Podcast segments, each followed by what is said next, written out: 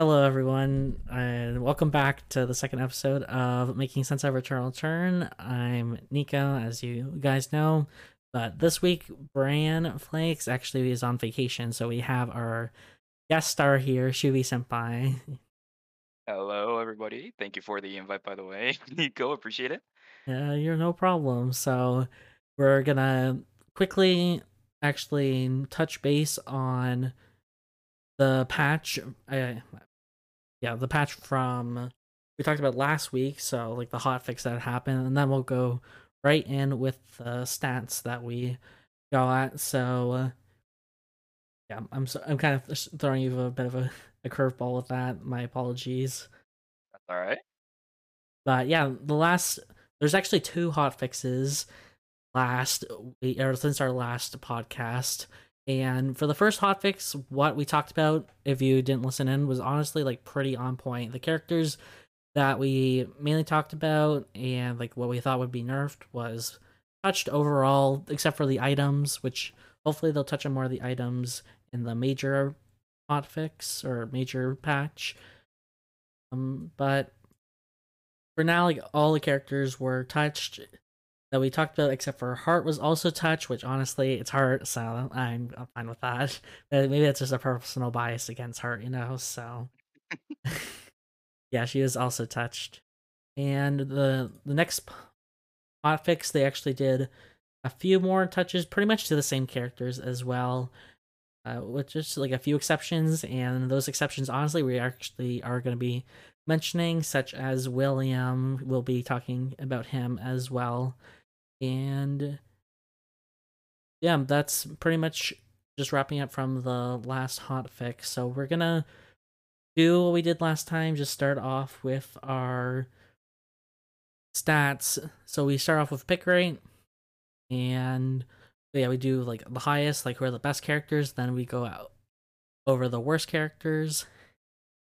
And then afterwards you talk about like items and just general meta as a whole, and then we take questions from you guys if you have any questions. So yeah, let's first look off at the highest picked characters.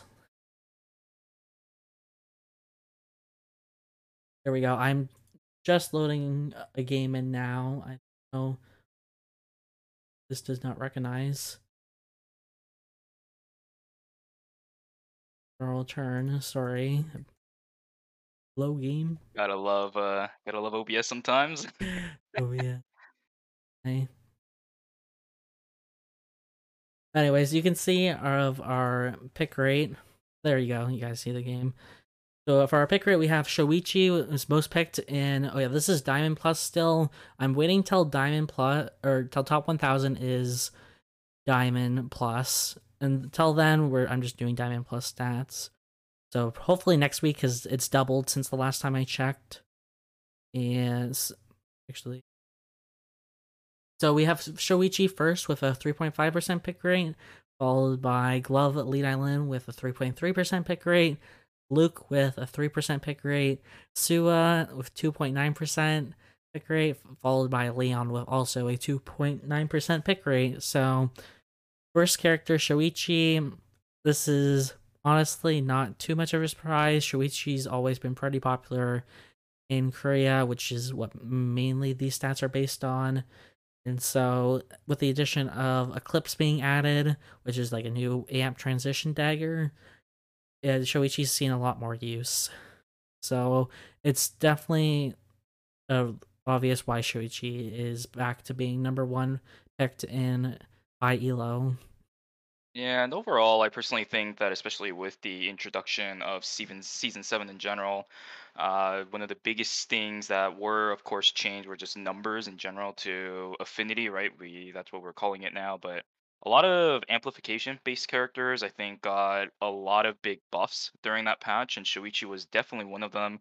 Another uh, thing about Shoichi that I think was changed that really benefits him in regards to playability is the post cast delay being added, removed, whichever one for characters. There's a lot of things that happen in regards to that specific uh, stat when it comes to it, but Shoichi was made a lot more playable, I think, in season seven. It was very apparent, especially with uh, ECU coming back for a little bit. He immediately picked up the character after about a year or so of a hiatus, which is really difficult to do on a character like Shoichi. So very much on the playability side was buffed there too, and of course the damage, as I mentioned before, getting buffed. It helped his character just in multiple ways, which is why I think his pick great. Not surprising at all, as you mentioned. Yeah, for sure. I yeah, I think you covered everything I thought with Shoichi as well. So let's look at Glove Li Dailin now.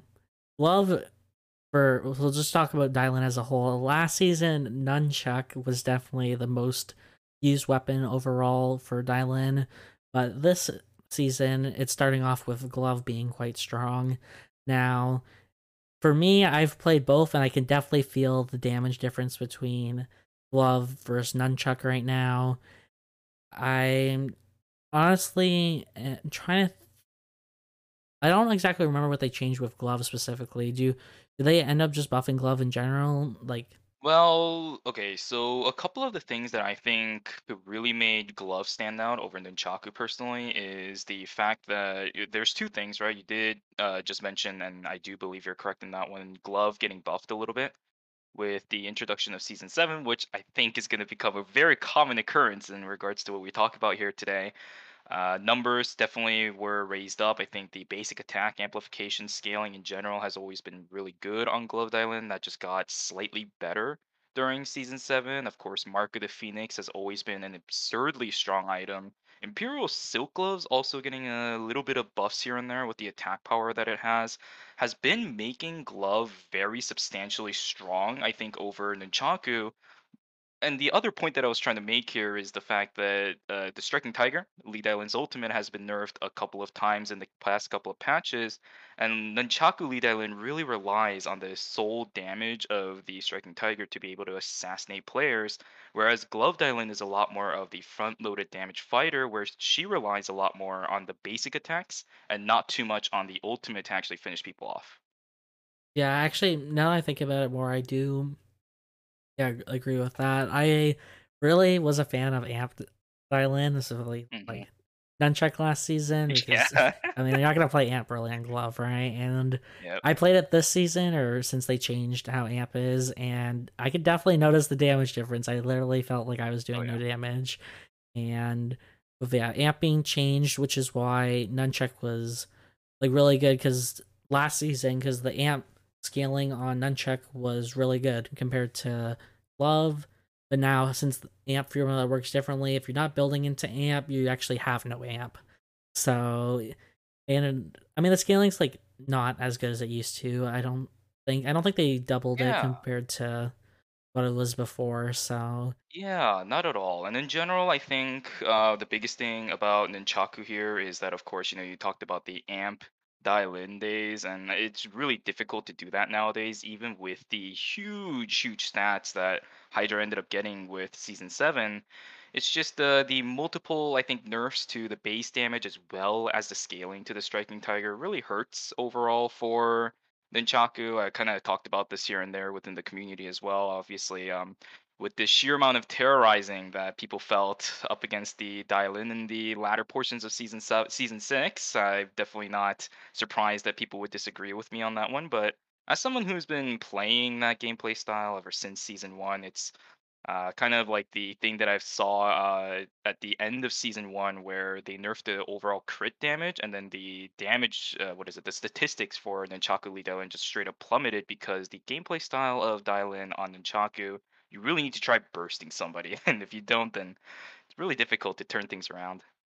yeah, um, so yeah, I think that's also with the burst parts. Again, in part with the amp changes. So with with nunchuck, even if you didn't build amp, that amp scaling just really helped your ultimate do more damage. But now that you can't do that anymore, like you actually have to build some amp if you want to utilize that amp scaling. It like the nunchuck doesn't work like it used to, you know. So if glove, when you n- never built amp in the first place and you just really relied on your basic attacks, as you said, then you would get most of your damage just from like the autos in between your spells, not the spells themselves. Yeah, Yeah, let's. lower defense stats too, right? Yeah, Overall. exactly. Yeah. I mean, that would help with, I guess, both ways, but I think it's mainly just like the amp changes more so than like basic attack for glove being better. I mean, like, like they can work in between, but I think I, I just think the basic m- more uh, being better is more significant than, or no, the the skill amp being worse is more significant than the basic attack change hmm or the defense change in general. So yeah, let's talk about Luke. So I always think, and everyone also talks about Luke being a more of like a low elo character, as in like he's more popular in gold, so it's or gold or lower. So it's pretty surprising to actually see him have top three most pick rates right now in Diamond Plus and KR. For Luke, nothing honestly stands out with me with Luke getting changed.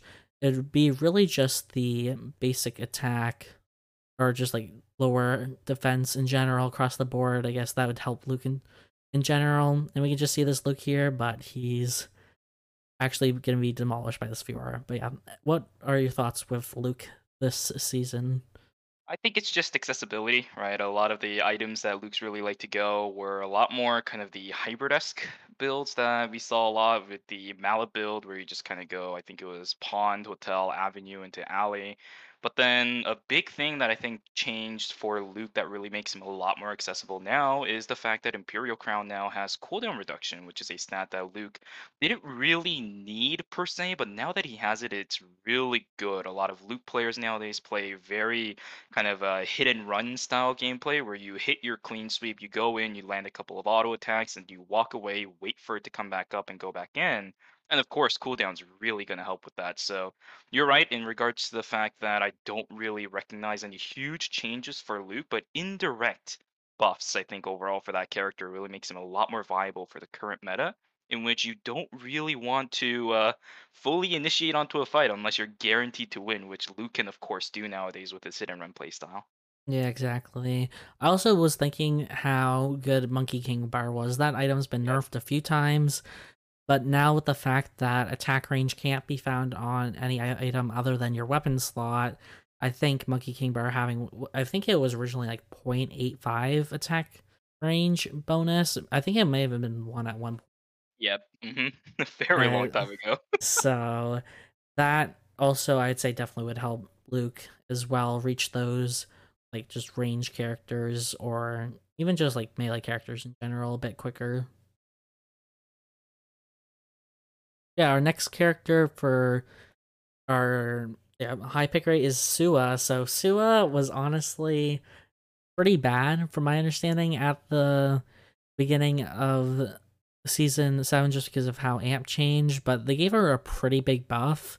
And last podcast actually Brandon and I did mention Sua as a viewer Q&A and Br- Brand was saying how he thought that it wasn't that Sua was bad, but just the meta didn't work with Sua, you know? Yeah, if you if you understand what I mean. Yeah, no, 100%. I was uh, going to bring up that as well because we can see that Sua gameplay has changed in the rap in the past week actually as well, right? We've seen a lot of vampirics usually on Sua, but now they're running the uh, the red sprite. And I think another big change is the fact that the tree got moved up from hotel up into temple, which is actually the uh, ending spot for Sua builds in a lot of cases, which makes her very easily accessible to that specific objective. She is absurdly strong with the current numbers that she has at night one, very good for sustained rotations in regards to her damage windows. And on top of it, a lot of Sua players nowadays play her as a very poke kind of mage where you just use the Odyssey and the red sprite damage because of how overstated that augment currently is, in my opinion. And you can just kind of poke people out, keep them stunned, locked down in one spot until you really want to start going in. It's very similar to Luke, except you don't really hit and run. You just hit and stay as far away as possible until you want to go back in. Yeah, I know you mentioned with the vamp change, but if you actually don't know, the reason why people aren't running vamp anymore is because the amp on it is actually really bad. Yeah. The the math done um by I, I talked to Eclipse a lot just because he's on another or Lenox main, the top Lenox main uh last season and the last actually I think couple seasons and just doing the math on that, it's not worth it anymore to run. So like unless you're using the Omni Siphon for it, it's not a good augment. So that's why you'd see you're probably seeing a lot of amp characters just change to Red Sprite because Red Sprite is actually really good and probably needs a slight nerf as well. So that's Yeah. why Sua's not running it. That's why you're probably not seeing Vampiric in the meta anymore, unless again it's on a character that was really only running it for the Omni Siphon, such as Rozzi, if she's even still running it now. hmm Completely agree with you.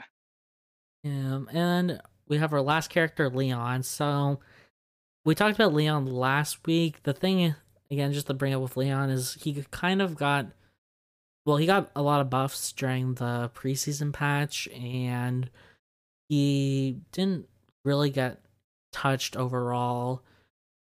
I, I, don't remember seeing him in the hotfix. If it was, it was quite minor. So it's just, it's always with what I say with Leon. It's the people who play Leon switch between him and Jan. So specifically, I'll have to say Glove Jan now since they've added Tonfa.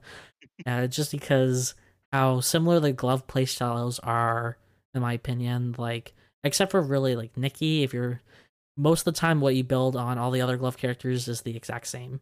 So if Leon's bad, it's generally they're everyone's on Jan, and if Jan's bad, then everyone's on Leon. So they just kind of pick whoever's the strongest character right now. And since the devs, I guess, don't really see that, or they see like, oh look, Leon's play rate's going down, we're gonna buff him again. Uh, everyone just changes back to Leon. So he did get a lot of AP buffs in the pre preseason patch, as I mentioned. So I I would say that's why he is being played a lot more.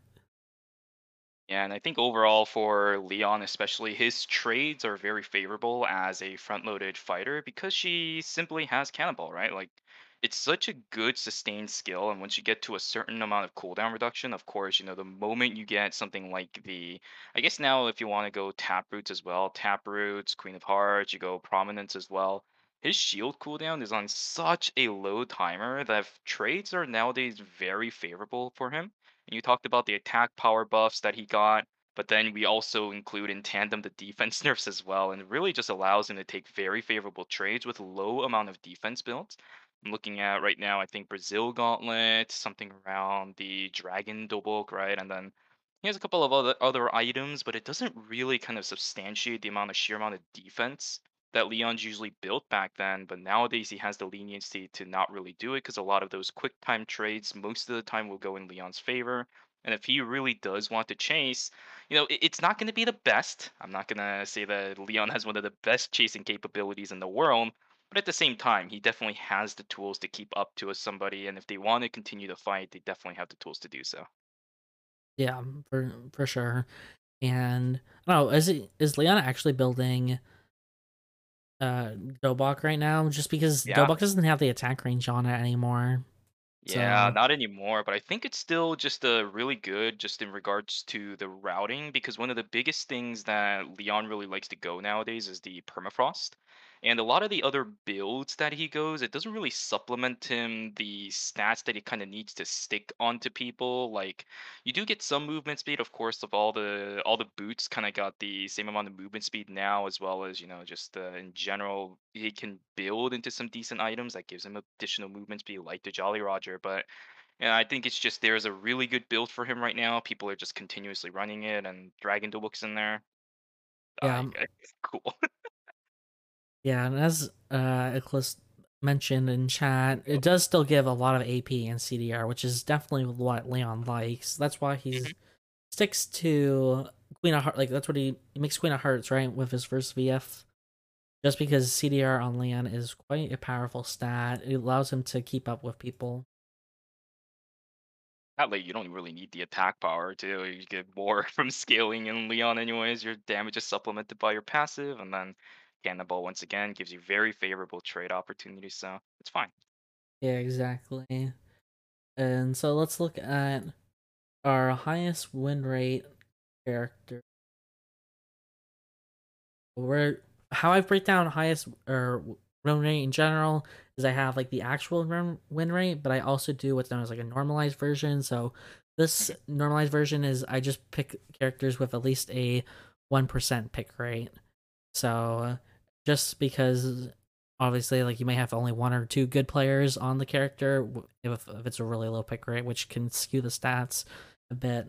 So let's first off look at the actual win rate here. So there we go. So first we have Bow Nadine at a 21.3% win rate, followed by Two Handed Sword Fiora with a 20.3% win rate. Then Dual Swords Jackie with a 17.9% win rate. 11 with a 17.6% win rate. And finally, Adina with a 17.2% win rate. So let's first talk about Nadine. So, well, here we're going to talk about Bow specifically.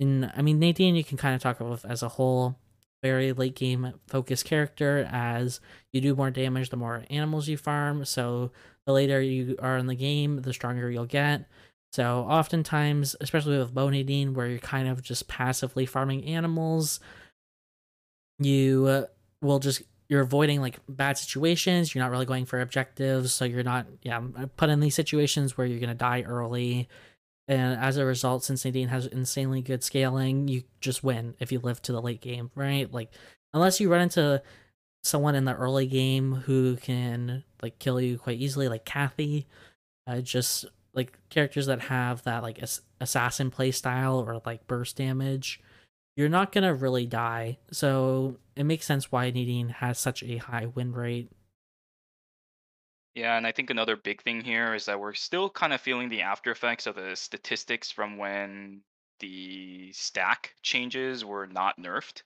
Uh, I think it was like a patch or a couple hot fixes ago that that happened. Nadine's numbers for stacks were getting ridiculous at some point. I think there was a video from one of our. I'm going to bring up, of course, a different weapon here, but one of our Korean uh, crossbow players where they hit actually a thousand stacks in one single game. So the fact that you can just go that high with the stacks, I, I don't know what the preconditions were, of course. Like I don't know if the lobby was like a completely free lobby or anything like that. But just the fact that you can do that or you were able to do that as a Nadine hypothetically to begin with, of course your numbers are going to be absurdly high. Munron's also been focusing a little bit more towards making sure that Bow is a little bit more in the meta because of how much terrorization that happened with the crossbow meta during the mm, the middle to the end of season six, and this number it does seem quite high considering how I uh, don't really see too too many Bow Nadines myself, but you know, it's of course it can happen. It just uh, I just have to think about the fact that it can happen, and with the numbers that I saw, yeah, it's it's a, definitely a possibility. Yeah. So with last week, if you're here for the podcast or even just listen to it, we didn't mention that Nadine stacks were pretty much doubled in the preseason. Yep. I guess their thought process was since Amp's bad, we're just gonna put it into our kit. I really don't know why they decided to double Nadine stacks in the first place, uh, because especially since they also just recompensated Nadine's amps like bad amp scaling during the hotfix during preseason, and they did nerf her stacks slightly from what they originally gave it, but it was like two stacks off. It yeah. like it wasn't significant. It's still way more than it was last season, and yeah. it's still t- it's taking a toll on the meta. Like you you can see it here. You probably are running into a lot of Nadines in general. Yeah, and to begin with, those stack counts added uh, added onto the damage of either Wolf Assault or Bullseye, they're not affected by amp. It's just a one to one straight uh, damage addition, if I remember correctly, for both of the skills. So yes, uh, giving that big of a damage buff for stacks alone is quite absurd. I I looked at the numbers, I was like, oh, this can't be right, but it happened. Yeah, so if yeah, if you're able to get a thousand stacks, that's like a thousand just bonus damage added to your spell. Yep. Yeah, it's just one to one. And I I've said it honestly since like a few seasons ago. Actually, I think I made a post about it on the feedback and suggestion section where I said count Nadine stacks somewhere. Just do it what they did with Xiukai. Like, there's no reason that Nadine should have infinite stack scaling. I'm waiting for the day that they do it because they did it to Xiukai. There's no reason why they shouldn't do it. Well. And yeah, next up we have Two Handed Sword Fiora. So again, this is another character that is just like a late game character. Generally, like generally, two handed sword characters are known quite well for having great scaling on their basic attack, and so just surviving to the late game will give you a lot more damage compared to the early game. And that was just generally two handed sword Fiora's playstyle for the longest time, and looks like it really hasn't changed because she's up here on our highest win rates. So, and yeah, just with defense being lower across the board, I think that would help as well. But other than that, for two hands specifically, there's I don't think they really changed too much. hmm Yeah, I think this is just a KR diff as well in some points because KR is infatuated playing with a two-handed sword on a lot of characters that other international regions might not exactly. Like you take a look at Yuki, you take a look at Jackie, you take a look at Fiora. A lot more people tend to play two-handed sword, whereas in international regions we'd be looking more at the other sub-weapons that those characters might be able to run. And uh, those players in KR who decide to run those two-handed sword Fioras, although they might not make up a huge percent of the Fiora population, if they do, then that's cool. Uh, they're pretty good. they Yeah. are very scary to just straight up watch in general. So yeah, this number not surprising to me at all either. Yeah, um, and I also like to mention as well we have Dainsleif still being quite prominent and easier to get with the transfer consoles, which was a thing last season. But I'd also like to add that Penny Pincher has been added this season. So all these transition items are easier to get because most characters are running Penny Pincher these days. So if you're looking for a VFF item, especially you're going to be running Penny Pincher and you're actually able to get it about like a day earlier. So like if you originally had to wait till like night 3, then you can get it during day 3 just because of Penny Pincher. Yeah, or even Levitine, right? Because Levitine also has really good scaling. Two-handed sword in general has always been infamous for its incredible scaling into the late game as well. And pair the two together, you get an incredible combo. Yeah, for sure. And now let's take a look at Dual Swords Jackie. So, Dual Swords, I guess having a high win right now is for me, Dual Swords is generally that character that has to scale by like killing a lot of players in order to actually win. So, by her having quite a high win rate is telling me that Dual Swords Jackie is kind of going on a rampage. that's what I that's what I think when I see her up here. I'm like, oh no, it's not this again, please. We dealt with that in what season five. Uh please no. yeah, and in the end, it's a very scary playstyle to play up against, right? Just sit in one spot, you will die for the most part, because Jackie will just out heal everything that you did. yeah, and now I think this is probably actually more helpful for Jackie in general. I know I'm not going to talk about amp play styles with Jackie on dual swords because those are non-existent. Um, but the fact that healing factor got changed to not require amp scaling for the shield uh, is pretty big because like sure there was like some characters that would use that like benefit to them. Like you might see a random like crit Emma and just they had like good amp scaling, so they'd actually have like pretty decent shields. But now that's not a thing anymore. So I think that benefits characters like Tools or Jackie even more. yeah, for sure. Then we have eleven. So yeah, brought eleven last week. Not a character that I thought really changed too much.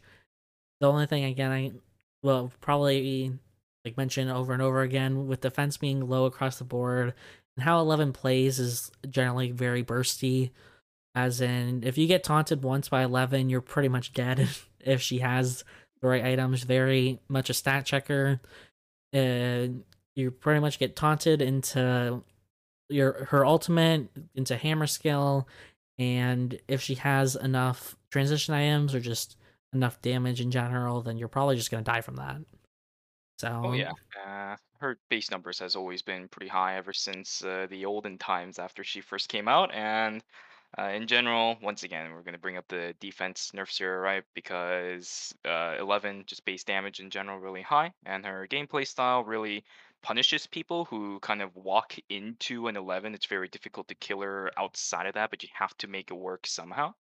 So the damage window that 11 has very brief, but she can make very good use of it. So not surprised about this one either. Although pretty sure her pick rate isn't as absurd as we're seeing her win rate here. But the people who are very dedicated to the 11 gameplay style, they are the ones that make this character work, which is um something that I think we can say for quite a lot of the characters here from the looks of it, right? Because I mentioned it for two-handed sword Fiora, thinking the exact same actually for dual sword. Eh, actually, no, not really for dual sword Jackie, but I'm looking at uh, Dina on the side as well. But yeah, that's a little bit towards the future in just a moment. But yeah.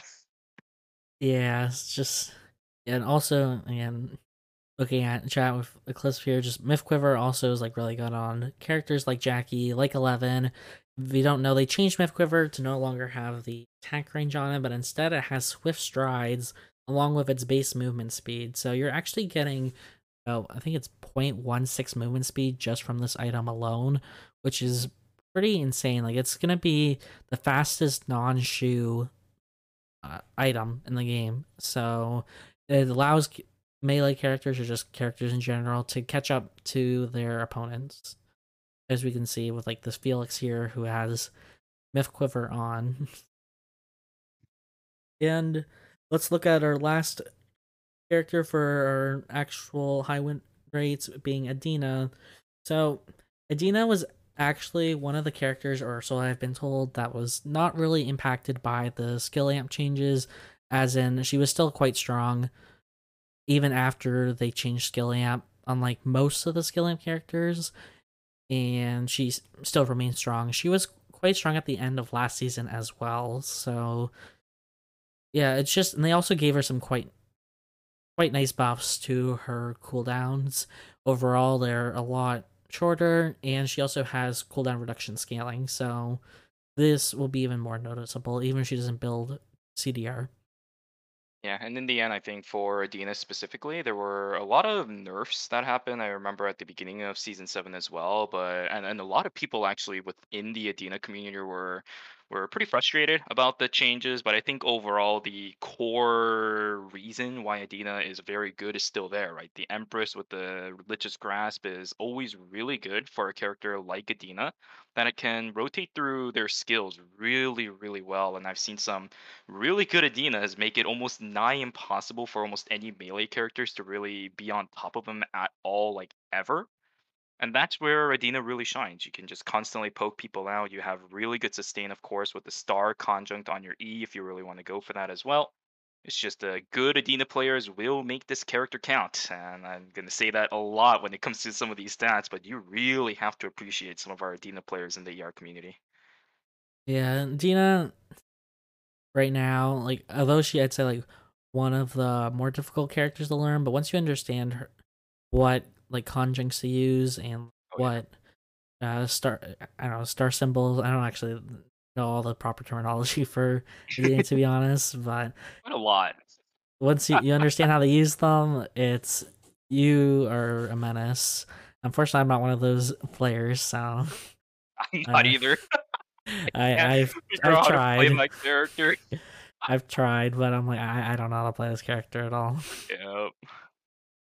And yeah, so let's look at our normalized stats of win rate. So these are characters all with at least a 1% pick rate. So we have 11 actually with our highest pick or highest win rate with 17.6 as per mentioned. Then we have William with a 17.1% pick or win rate. Then Echion or Echion, I don't know how you want to pronounce his name, with a 16.8% win rate. We have I forgot to put what symbol or what weapon Jan is because I keep forgetting he has Tonfa now, but that's Glove Jan with a 15.5% win rate, and then we have Lenox with a 15.2% win rate. So we already covered 11.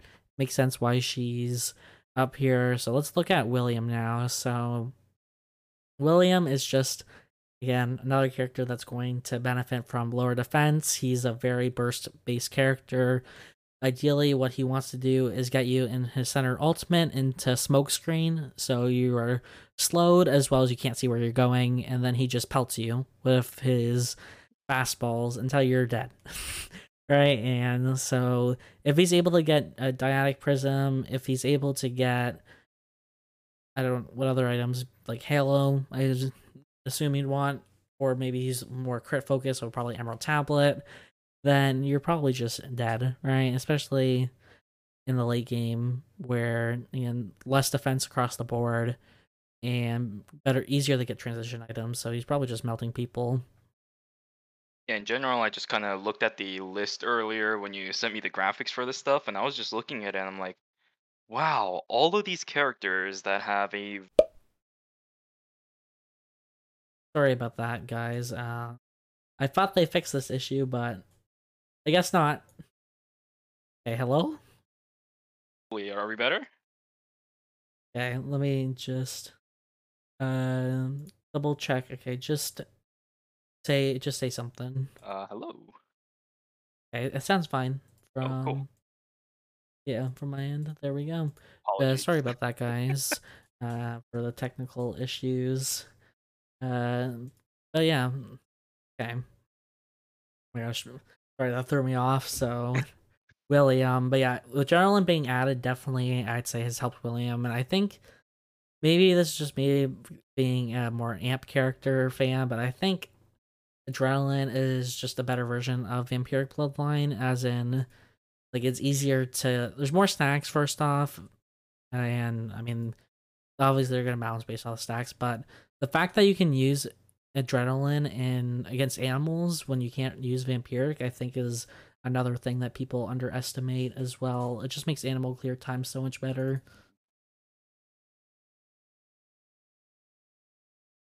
so now we have Echion again Echion is a character mentioned last time. So Echion's one of those characters eh, that is in that that didn't really fall through the like lower defense, right? Yeah. He's just one of those characters that's like I'm just gonna stack defense and do a lot of damage still. Uh just like last season and yeah, nothing's really changed with him. So he's able to get away with just stacking tank items and doing damage, unlike most, if not all, the other cast members. Yeah, and another thing I think that really benefited Echion recently, he did get a couple of stat nerfs actually recently. I believe both of his attack power scaling as well as his base attack power were nerfed. But it's as you mentioned, right? You just build a lot of defense, and over the time, you know, you build something like Black Mamba Tree of Life upgrade, then you get the damage around you with the effect when you're in VF Overload you don't really need the attack power, and you also got scaling buffs on your Omnivamp on that VF weapon as well. So very solid of a situation that Echion is in. Now, is that the same thing that a lot of Echion players say? I can't exactly confirm or deny that, but in my personal opinion, the trade-offs that Echion has gotten compared to some of the nerfs that he's gotten, as well as the buffs that he's gotten, he's, he's fine. Yeah, just I'm hoping that they do address uh Echion. He's been a character that people have wanted to address for a while Yeah. now. I'd say like last season, probably even like ever since he's really come out. To be honest, he's pretty much had the exact same play style. Sure, I know he got like mega hard nerf, like the was it, the major patch after he came out, and then they buffed him slowly over time, fixed some of his core like bugs, and he just hasn't really changed how he's played since. So it'd be appreciated if they do address Echion's, I guess, bulkiness Yeah, or ability to do damage with, uh, even if he builds tank item. I don't know. He is such a hard character to balance in a game like this. I uh, I said this a long time ago, and I still stand by it. I don't think there is ever going to be a world where Echion is perfectly balanced in a game like Eternal Return. He's either going to be pretty strong to very, very strong, or he's going to be pretty weak to very, very weak. It is very difficult for a character with so much mobility like Echion, as well as sustainability, for him to be balanced. It's uh, it's either you're really good at what you do, which is mo- being mobile and constantly dealing damage around you and locking people down in one spot, or you can do that, but you don't do damage to follow it up. So people will, over the course of time, take you down as well, which kind of gets supported now with the new augment that was added in season seven. It's like the one with like the the fist in the picture. I always forget the name of it, but that one it makes it really is it- good. I think it's better retribution, isn't it? Yes. They keep thinking retaliation and like brutal. I don't know what's No, wrong the, the other one is heavy knee pads. They, I, I know you suggested a different name change, which I do agree with. I think heavy knee pads is such a bad name. Yeah. But yeah, it's better retribution. I actually didn't realize he used uh better retribution. Probably for the healing that you get, if you uh, let the stacks kind of decay out of time, you get I think 0.3% of your max HP. So what Echions have been doing a lot, especially around Tree during night one, is they'll just kind of fight it, go into VF overload, and during the downtime of it, they'll get their health back and just kind of go back and be annoying again. is is what they do until the person in question leaves and the Echion can pick up the tree. Yes, Guardian of Light and KR. Guardian of Light, yeah, not heavy knee pads. Oh gosh, that's a bad name. And yeah, and then let's look at Glove Jan. We're not Tonfa. I uh, forgot that that Jan had a second weapon while making this. Um, but yeah, again, we talked about Leon before, but this is actually a, a stage where I think both the Glo- both Jan and Leon are really good right now, and and um, obviously like the stats are kind of showing it.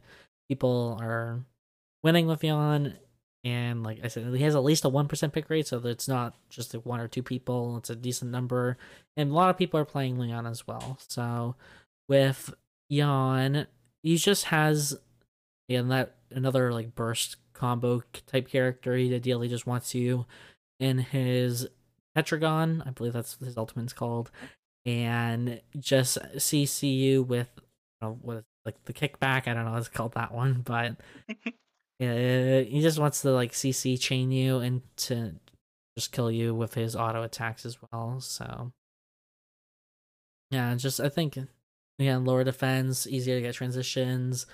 I don't know what augment is he using specifically. Do you remember or know? Uh, I think for glove you can run a plethora of it, and Eclisp did indeed get it right. It is Tomahawk Roundhouse for his kick, but you can run quite a plethora of augments on Glove which is I think one of the reasons why he's so highly sought after. You mentioned earlier compared to Leon, you can either like pick Jan or pick Leon, whichever one's stronger. But for Jan, he has a lot of options. You can either run stuff like the Vampiric, which is still there. You could of course run something like Adrenaline, which I've actually seen from a couple people because it allows you to rotate through your animation canceling a little bit faster throughout the course of the fight, which does help Jan in a lot of cases, of course, with his unyielding passive stacks as well. Um, frailty is always an option if you want to go for that. Healing factor, of course. It's there's so many things you can do on Tonfa Jan. Uh, sorry, Glove Jan. There we go. Um, I've always been so used to hoping for Tonfa Jan that it's just kind of stuck in my. It's just stuck on me. You know what I'm saying? But uh, yeah, for Glove Yeah. Jan, not surprising at all. A plethora of build paths as well. So you, there's you almost never get bored playing Jan because he has so many different play styles you can play around with. So. Yeah, um, he's just also yeah that character that does so well with transition. I am well like he just so hard to deal with once he gets those transitions. hmm He kind of just chases you until you die. He just I feel like he's just like a run at me character. Like Yeah. I, I hate facing you on. It's like I can't do anything. He's just charging at me. yeah. And then last uh, for our high win rate characters is Lenox. So I actually have like a decent insight into this. Uh, being a Lenox player with the amp changes, Lenox was definitely weaker but they've since buffed like pretty much all if not all the amp characters at this point to being like usable. But the thing that lenox struggled with like last season we're gonna compare because that was definitely like her weakest point i guess since probably since season one or two like last season was that she didn't really have enough damage in the early game to warrant like being used compared to a lot of other characters. But now how they've changed amp where you don't have to like worry as much about your your base numbers where you can actually like use your scaling first like uh, with how scaling worked before you know it was like if you had 200 base damage then it'd like multiply it by like the percentage you had. But now that it doesn't work like that and it's just adds or like yeah it adds it based off its multiplier you don't have to have really high base damage anymore. You can actually do a decent number of damage, even if it's like level one skill. Like that was the main goal, and I think it worked out for most of the characters. And Lenox was not an exception to that, and is really strong early game as a result, and is easy once she gets Temple Tree because there's actually a new Lenox route for Temple Tree that's really good on her. She's able to just kind of kill like anyone that comes to that tree and just scale from that point. That's why she is up here in this win rate. So it's probably best if they like nerf her base value and give her better scaling, maybe. Uh, even because the main reason why she's doing so well is because her early game is such uh so dominant. Yep, and uh, Sentinel worked on her as well, so a lot of shields coming in from both her passive as well as the Sentinel shield. So that was a bit difficult, at least for me, to deal with. So, yep. Okay, I'm gonna say this though. Maybe you won't believe it, but Sentinel Lenox was just was actually not that good it as wasn't, people thought it was. I know, but it was kind of annoying playing into it, just because I remember It, uh, Salty Taco was playing it quite often, and he kept wrecking me. It sucked. It- it's not as good as people were making it out to be. Definitely, probably gonna do. You're gonna do frailty, and if you're not doing frailty, uh, it's you're probably doing red sprite as Care. I think still on vampiric for Lenox, even though vampiric is mathematically not better than frailty at this point. But Mhm. I don't know if KR's not checking the math or that they just are on copium about vampiric still. Um, but yeah, so you might be doing vampiric as well. hey, the placebo effect worked. Okay, that's all that matters. the placebo, yeah, of Sentinel being good. They even nerfed it. I'm assuming just Yeah. because of Lenox, because who else was running Sentinel uh, in solos other than Lenox? But Um, I don't know. They they nerfed it for I guess Lenox using it, even though it wasn't that good anyway. it's really weird but- because the toolkit for Sentinel says single target skills, but like everything on Lenox is multi-target, and it's still procted. I'm still super confused about that. Yeah, th- it's it has to be a mistranslation. No, it's like- not. Actually, it's the exact same wording in Korean as well. Oh, really? Yeah, I it's checked just that. it's a yeah. I I think, or maybe they don't understand what a single target skill means. I don't know. That would be the only thing then if it's not a translation issue, because like that's no Lex doesn't have uh any single target Well, other than like your bleed off ultimate. I guess yeah, whips. Can I even proc off? Actually, no, it can proc off weapon skills now, right? If I, didn't they change weapon skills to be spells? I have no clue. So if if it counts off weapon skills, then yeah. But uh, just of spells in general are all multi hit except the bleed from ultimate, which is you know, obviously single target. So. But yeah, that was just I guess an inability to, write. so because they they don't know what a single target spell is. Yeah, it's just there's spells that can multi hit people, but if it only hits one target, then it procs. That that's what it should be written as. yeah. Not very simplified, but I mean that's how it works. So let's look at our yeah, next up is our average kills. So let me pull up that. So our high these are the actual stats for our highest kills. Um so we first I forgot to put the Fiora ones, but if you don't know me, I only use Musketeer Fiora on Rapier, so if you see a Musketeer Fiora on its skin, uh, if we're talking about Rapier. Um, so yeah, we have Rapier Fiora with a 1.1 average kills, followed by Barbara with 1.86 average kills. Then we have that's actually two hand sword Fiora with 1.73 average kills. Then Felix with 1.68 average kills, and last but not least is Laura with 1.59 average kills. So Rapier Fiora being back with really high or yeah with high average kills is a little surprising, but I guess the buffs that she got have been doing really good for her since like during the preseason she was definitely on the weaker end because being an amp character like Rapier plays an amp style spear and two hand and sword play with crit. So just with amp being hit in general, it hurt Rapier Fiora, they gave her a bunch of amp scaling buffs, and that has helped her quite a bit. And she's actually, in combination with Red Sprite, which I know that's what they've been using, has helped her do really well. And I guess the players who play Rapier Fiora are able to utilize that as well. Yeah, I hate dealing with the red sprite. It's probably the main reason why a lot of these characters. I mean, we we talked about it with Sua as well, right? These melee characters where you just poke for a living. You can do that with Fiora's Q as well.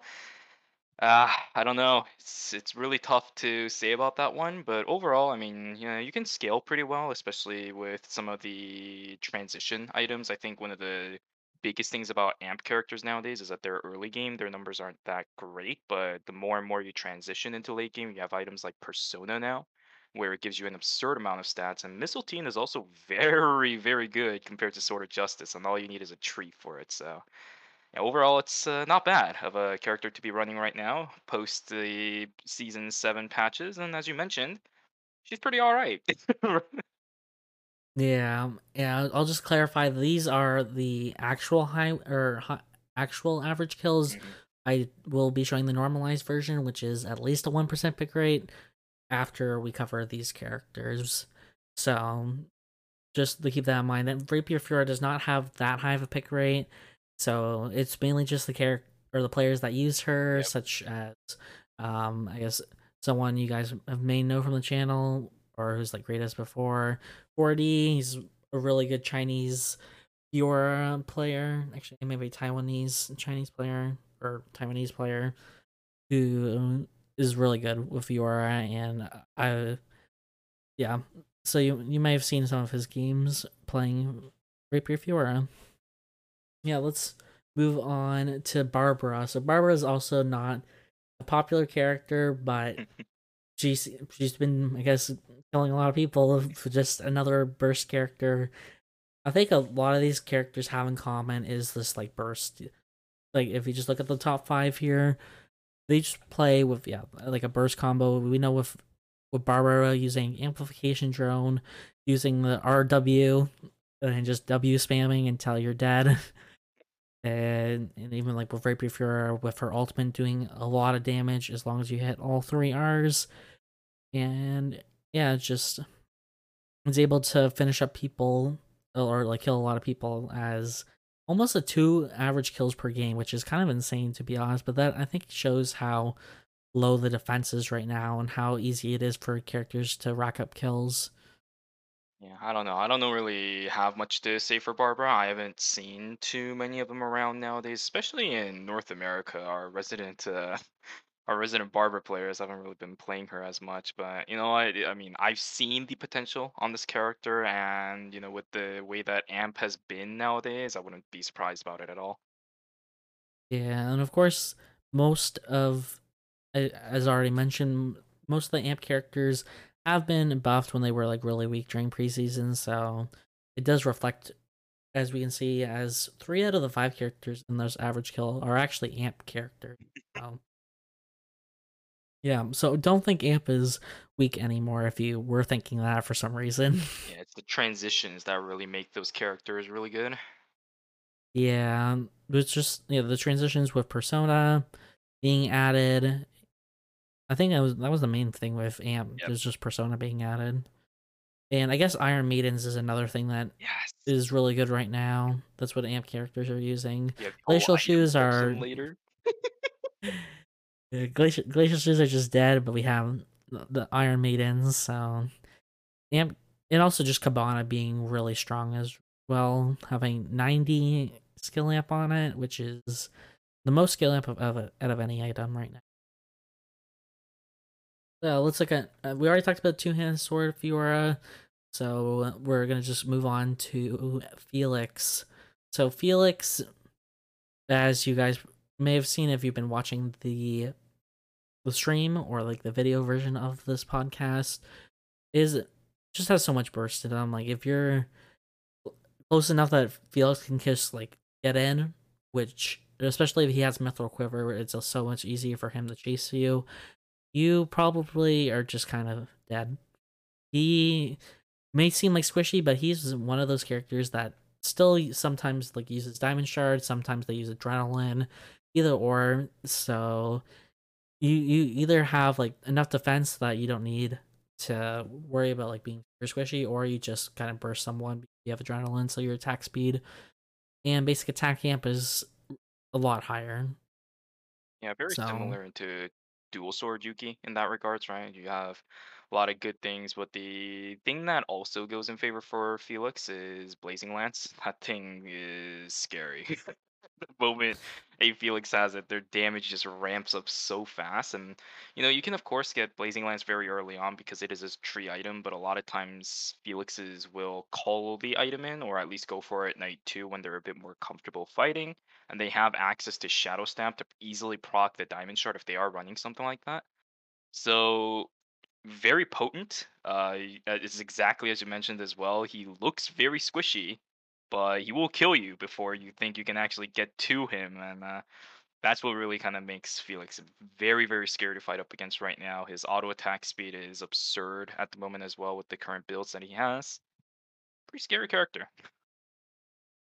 yes, and yeah, I also just think his chase is like really good as Yeah. well. They've been slowly buffing him since or like throughout season six as he pretty much was not a character after they nerfed him several times in a row because he was I mean it was deserved, but they pretty much killed him.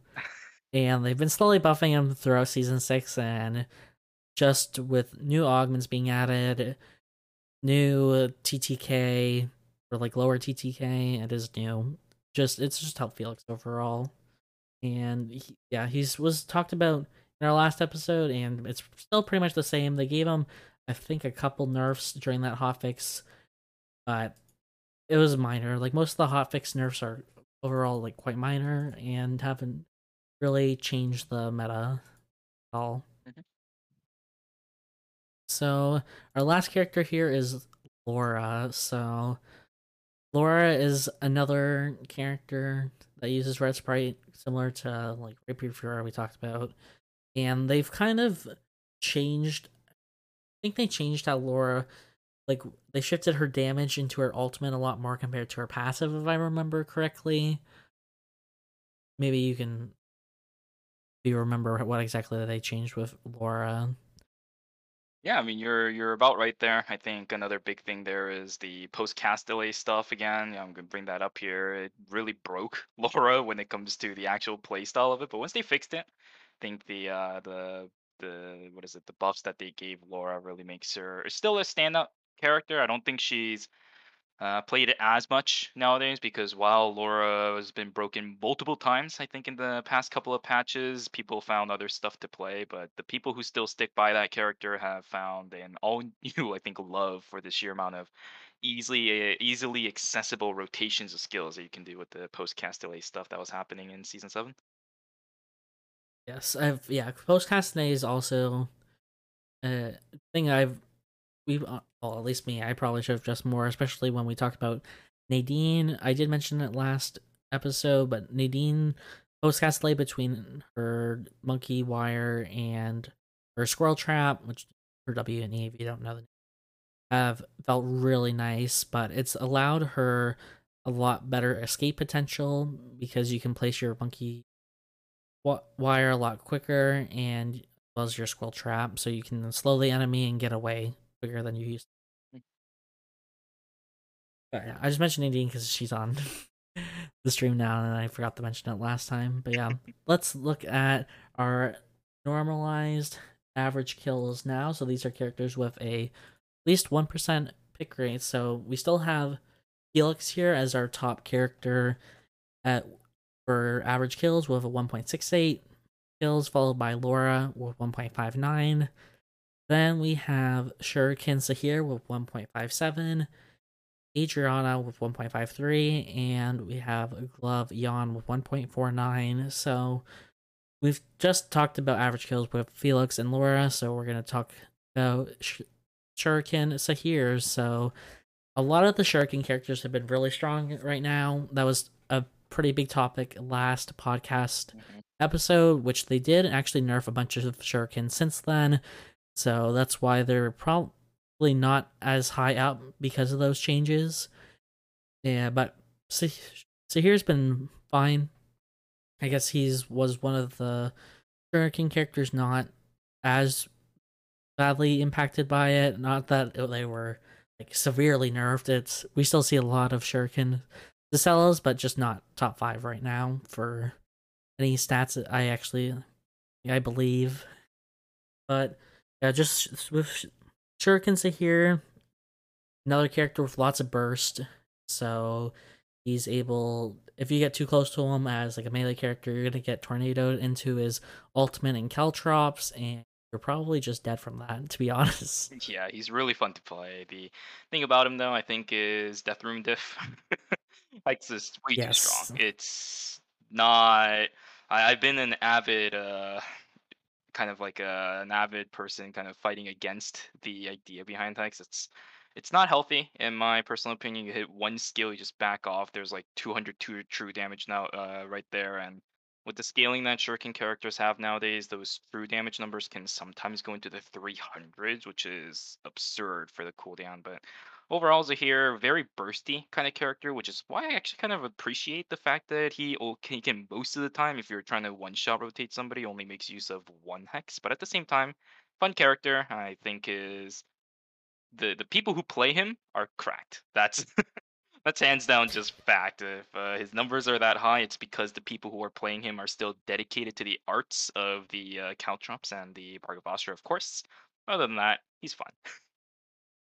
yeah, um, just I will admit, out of all the characters in the game, Zahir is one of those characters that definitely requires a lot of skill to play because he has a lot of like his whole kit's just skill shots. So if you're able to do quite well on him, you're landing your skill shots quite accurately. Unlike I will admit, some of the characters like ARI that aren't as skill expressive out there.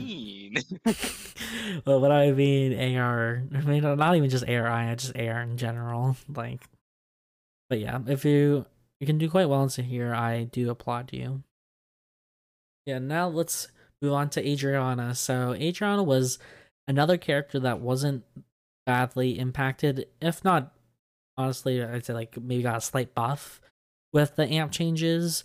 Just the yeah, just the scalings they gave her were quite good. Like her Q, like her flamethrower did a lot of damage still.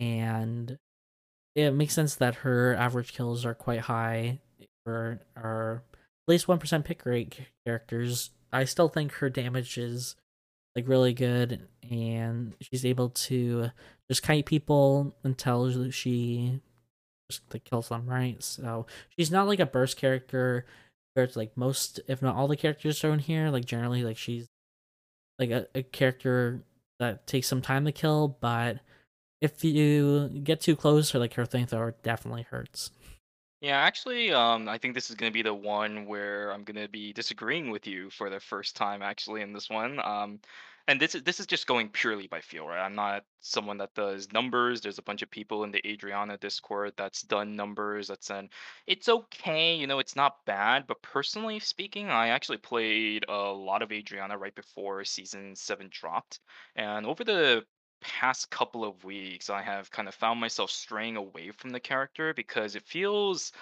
Mm, it feels like I don't get rewarded for landing my skills as often. And of course, once again, this is just purely by personal feeling as well. I'm not a master Adriana player by any means, but I think a big kind of change there that really affects the way that I specifically play Adriana is the change to Fireball in Season 7, making it a true Somdi Fire item instead of just being able to build up into it. Um, I don't know. I was actually kind of surprised when I saw Adriana up here. I know in KR especially, the Adriana players there are genuinely cracked, so it's not like the number here is all too surprising. But it's a little bit hard for me to personally accept just knowing my personal experiences. Once again, no merit. Because I'm not that yeah. amazing of an Adriana player here, but yeah, that's just uh, personally what I thought. yeah. Actually, I did think about that, but yeah, Eclipse from chat yeah, did make a good point that they might do uh just use all of their alt charges on you at the same time. Mm-hmm. I know a lot of Adrianas, I'd say uh actually probably just in whole use amplification drone so that they can have like a decent amount of burst if they waste if they use all their ch- or ult charges at the Yeah. same time or like in a really short time frame. So you can I'd say like yeah that like that is burst, but it's, I don't know. I I don't see it as typical burst, but maybe I'm just like biased about Adriana and just remembering how she used to be where you play like the long game Yeah. compared to what she mainly this is actually mainly with like season six change where they changed her flamethrower from true damage to amp damage and i think that's when mainly Yes. she started to go from like that slower attack power hybrid play style to like a full amp spec I agree. and yeah we already mentioned Le'Veon just in general uh, his win rate is high and just just overall like most characters if your win rate's high it's because your average kills are also like pretty high just how they've changed the meta as a whole to uh, like value kills a lot more over placement like that's just in general so it makes sense that Le'Veon is having a lot of kills and winning a lot so our last we're gonna look at is our average rank. So we're gonna look at first the like what is it? Just like overall average rank. So first, obviously you can see this. Our best placer is Johan. This is probably not a surprise to most people with uh, a 3.8 average rank, followed by Priya with a 5.0 average rank. Then two Hannah Sword Fiora 5.4. Then Dagger Jackie with 5.4 as well. File and followed by Shuriken Emma. I will actually specify Shuriken here because we're gonna get Yeah. Arcana- Arcana Arcana Emma soon. That'll be next patch. So if you're listening to this feature, yes, this is when Arcana Arcana is not out yet. But yeah. So with oh, you yeah, no, sorry, Oh, go you for did. it. Yeah, well, I mean, we'll talk about Emma later if you're gonna add something with Emma, but with Johan, it's probably not a surprise to anyone here. He's just a character in solos because this is just a solos stats. If in case you were wondering, the reason why he's such a high placement is because that's all they do. Like they just run away from people, and most people are not bothered to chase them because it's not worth their time. So that's why the few Yon players that play in solos and Diamond Plus are have such a high average rank. Yeah, I think in general, I can. Uh, th- th- I was just about to say earlier that I was gonna try to generalize everything that was happening here. They're either very slippery or they're very tanky, and uh, Johan does both. Which is Yeah, uh, why, of course, he's very not surprising there. I've heard that Smart Bomb's been nerfed, but the escape mechanic's still there if the players really want to go for it. So there's still a safety net for Johans, but the fact is, you know, it's still there. Johans are not going to get as many kills from now on because of the Smart Bomb nerfs that did happen recently, but they're still very slippery. You can still build very tanky with the Hieroglyph if you want to start running that continuously as well. He's just a pain. yeah. Um, okay, I'm- we're sorry for the, the technical issues. It should be we're we're having. That's right here. Let me, uh, if anything, let me try unplugging my mic. I'll be right back. It won't be you. It's my it's Discord. I know. Sure. Um, I don't know why, but OBS does not like it when I separate Discord's audio source. I don't have a solution. I've trying a different program, and it seems to be the exact same problem, which is unfortunate. But um, hopefully, there's a solution to it. Maybe I'm hoping OBS will fix this for the future because it was a problem with I used to use it on a, plug, a plugin. Not that you guys care at all, um, but now it's built in through OBS itself. So maybe OBS will address the bug instead of worrying about the, the plugin. Yeah, welcome back. Let me. It's, it's not you. It's it's my it's it's OBS. It's it's been a problem for a hot minute. I do apologize for the the interruption. That's okay. It happens. We don't have all full control of everything sometimes. It happens. So I don't think there's much to add about Johann unless you had something else. I think you covered pretty much what you wanted to say. Yeah, not at all. That's it. Okay, so now we have Priya. Priya again was actually before you like brush off Priya because overall like last season was definitely not the character that did a lot of damage. During preseason, she actually saw a huge spike in play rate. Her damage went through the roof uh, just because of the buffs they gave her. They gave her a lot of buffs during preseason, I guess, because they were like, oh yeah, she's an amp character. She's to get hurt a lot by this. But no, she the buffs actually were more than the nerfs, so she became really strong.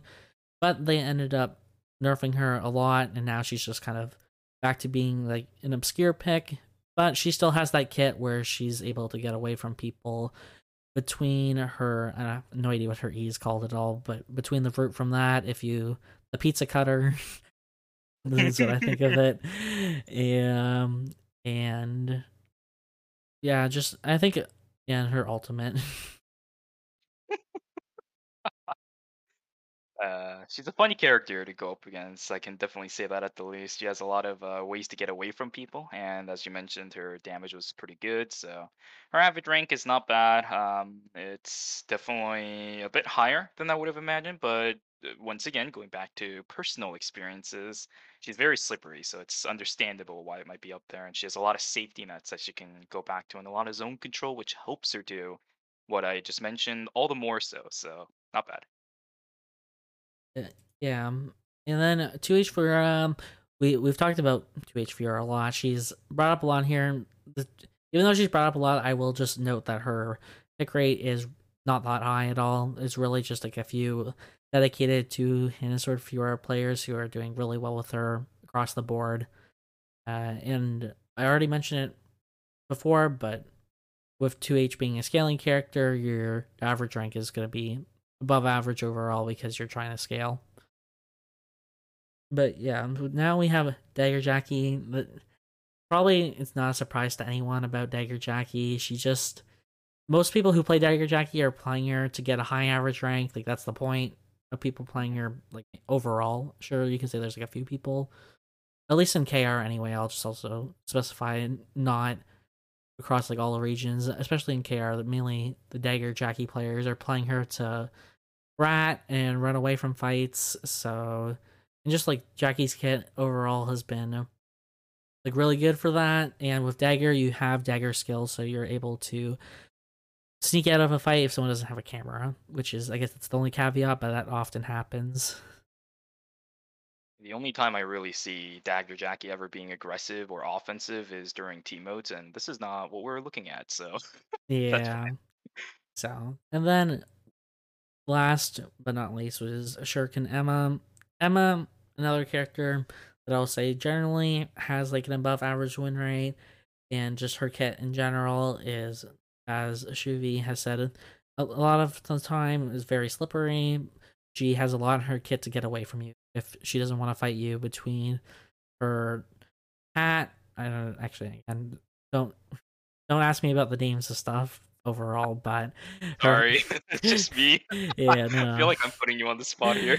uh, I'll do my best, but that the hat, okay, I and the bunny morph, I know that one, okay, and um, I don't know. Again, her ultimate, that's all I got. Magic trick, something, I don't know. So she's able to escape people quite easily, and that's why her average rank is high overall. Yep, you covered everything perfectly. It's uh, another person that really likes using Red Sprite. Uh, and then, you know, of course, nobody really likes fighting her ever because when she's good, she's good. yeah. she's just, good right now. Yeah, and plus also just, I will mention with our rank, Death Rune is really strong, and Death Rune has a slow on it that lasts for four seconds. So it gives her a lot of time to get away as well. Just that slow, you're not going to be able to catch her. Yeah, and that's on top of the dub dealer slow that you get on top of it as well if you manage to land that. She is a force to be reckoned with nowadays, and it's really easy for her to pick up Death Rune because once again we're gonna go through Penny Pincher, and she really likes using Thorn Shackles as well, or Thorn Brambles. Sorry, I think it's what it's called, but yeah, she is uh, not fun to play up against nowadays, and it still stands as almost any character across the board. Even if you're range, you will just get blown up, or if you're a melee character, you'll get infinitely kited. Yeah. And last of our top characters is our actualized ranking stats. So we have Emma, we, we've already just talked about Emma with 5.7 average rank, followed by Axe Jackie with a 6.1 average rank, then followed by two handed sword Jackie with 6.6 average rank, then Daniel with a 6.7 average rank, and Alex with a 6.7 average rank. So just, we talked about Dagger Jackie, but I'll just mention the other two Jackie weapons here Axe and two handed sword. It's just uh, Jackie's kit in general with being able to get away from people with between her W movement speed. I ignore names and her jump on her E, she's able to escape from a lot of fights if she doesn't like want to. But again, that means she doesn't have the tools to like fight you back if she does. Well, I say that, but overall, it's like she doesn't have as many tools to fight you if she uses those spells to escape. But yeah, it's just it allows her to get high average rank overall in general, these two weapon styles also really kind of uh, when you do run these two, you kind of go for a little bit of a tankier frontline fighter stat. Whereas, you know, of course, for dagger, you're going for a little bit more of that straight up tank. This is a bit more of the fighter side, so you know, it's not surprising to see them where you know we saw the not average, uh, not actualized ones, but this time around here, it's not bad. Uh, you can see why this happens when they do have a at least one percent pick rate. It's uh, understandable. And then we have Daniel. Daniel is another character whose kit allows him to get away from fights if he doesn't want to fight. Uh, just between his Q, the slow on it. If you hit center Q, and he's also a dagger character, so he has dagger skill as well as well as also having a dash in his kit. So a lot of tools to get away from people if he doesn't want to fight. Yeah, we can say the same thing for Alex too if you want to. Yeah, you can basically say exactly the same thing. You for and put it on yeah. Alex. It's like, yep, you got that right. Pretty much just all the characters and this.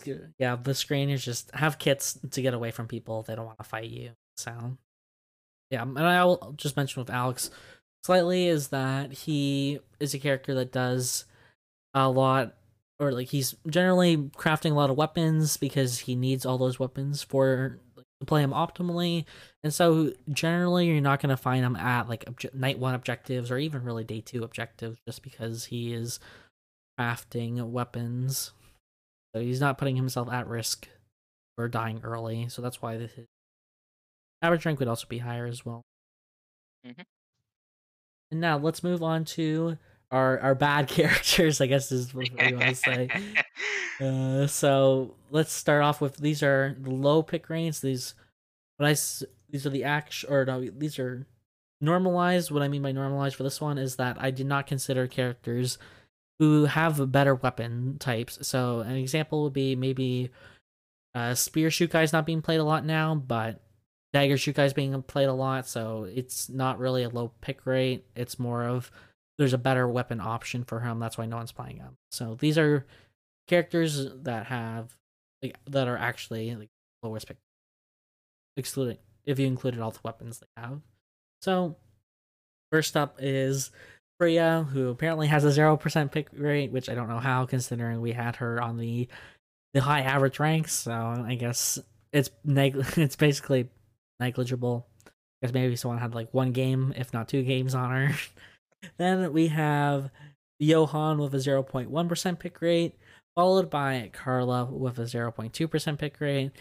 Vi also has a 0.2% pick rate, and then our last and honestly newest character having a 0.3% pick rate. So we talked about Priya, Johan, and I'll just summarize those two characters not like through like their average rank, but basically they have low pick rates because they're mainly meant to be played as a support character in team modes. That's why the devs design their kits in general, and that's why they aren't good in a solo setting. Just because they're supposed to support people, right? They're not supposed to to be the damage dealers or have damage in the kit. Yep, you can say that. Pretty much, I think for mm, I think the next couple of characters as well, although of course it's not to the specific extremes of those two. Um, I think with a lot of the changes that came in season seven, you know, we've heard that Mai hasn't really been the greatest. Carla hasn't exactly been the greatest, although I think that may change uh, with the most recent hotfix that we actually had for Carla, changing one of her scaling stats. And for Martina, she she's new. It's it's fine if her pick rate is low. Um, there's a lot of controversy about Martina, and I have my very own uh, opinions of it as well. If you want to hear it, I'll talk about it another time because it's very extended, and I think we're a little bit behind if I'm looking at it correctly as well. So, um, Martina having a low pick rate, it's fine. A lot of people like her, a lot of people dislike her as well. It's what happens. It's a new character. People need time to figure out. Yeah. Um, so we'll, we'll touch on Martina, I guess, after we touch on Carla and Mai first. Uh, you did talk a gave like an overall summary for those characters, but just wanted to expand it a little bit just for people who don't read the hotfix or don't remember the hotfix, you know. So with Carla, Carla got changed to no longer have armor pen as one of her scaling stats, but instead has skill amp, and it's possible that now she'll be better because of this change. We'll just kind of have to, kind of have to see. I think she also got buffed in like both hotfixes. Normally, there's only one hotfix between uh like like Uh, Monday uh, now, but there's real actually quick, it's it's basic attack amplification to skill amp. Uh, they oh they nerfed the armor pen substantially, but it's still there. okay sorry yes okay my mistake there. So ignore what I said. It's just the yeah basic attack that was removed for spelling app, not the armor pen. So I was like, yeah, when I said it, I was like, this doesn't really make sense because the amp characters would like the armor pen. So yeah, that would make a lot more sense. Yeah, basically it just changed her damage from her harpoons to just salvaging. That's that's basically all it did. But it's been the playstyle for Carla for for that for Carla a while now.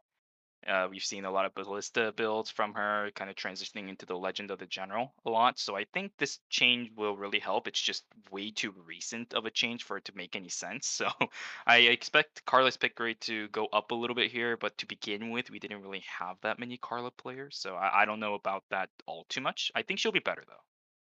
yeah, and then we have Mai. I don't know. This for me. I feel like mine's honestly fine, but maybe that's a hot take. I'm just surprised that Mai's pick rate's so low right now. I don't know, maybe it's just because she honestly I find her really boring to like fight. I don't know. I feel like if you play her, she's probably quite boring as well. Maybe again, these are basically some hot takes I'm coming up with, but with between transition items being easier to get, with Mai having her special chess pieces, I will say that her chess pieces like specific ones did get some nerfs specifically related to defense overall just but that's again across the board defense got nerfed so not just unique to her unique chess pieces but i would think that carla being like a basic attack character that should be fine right now but i've been the stats are saying no she's not fine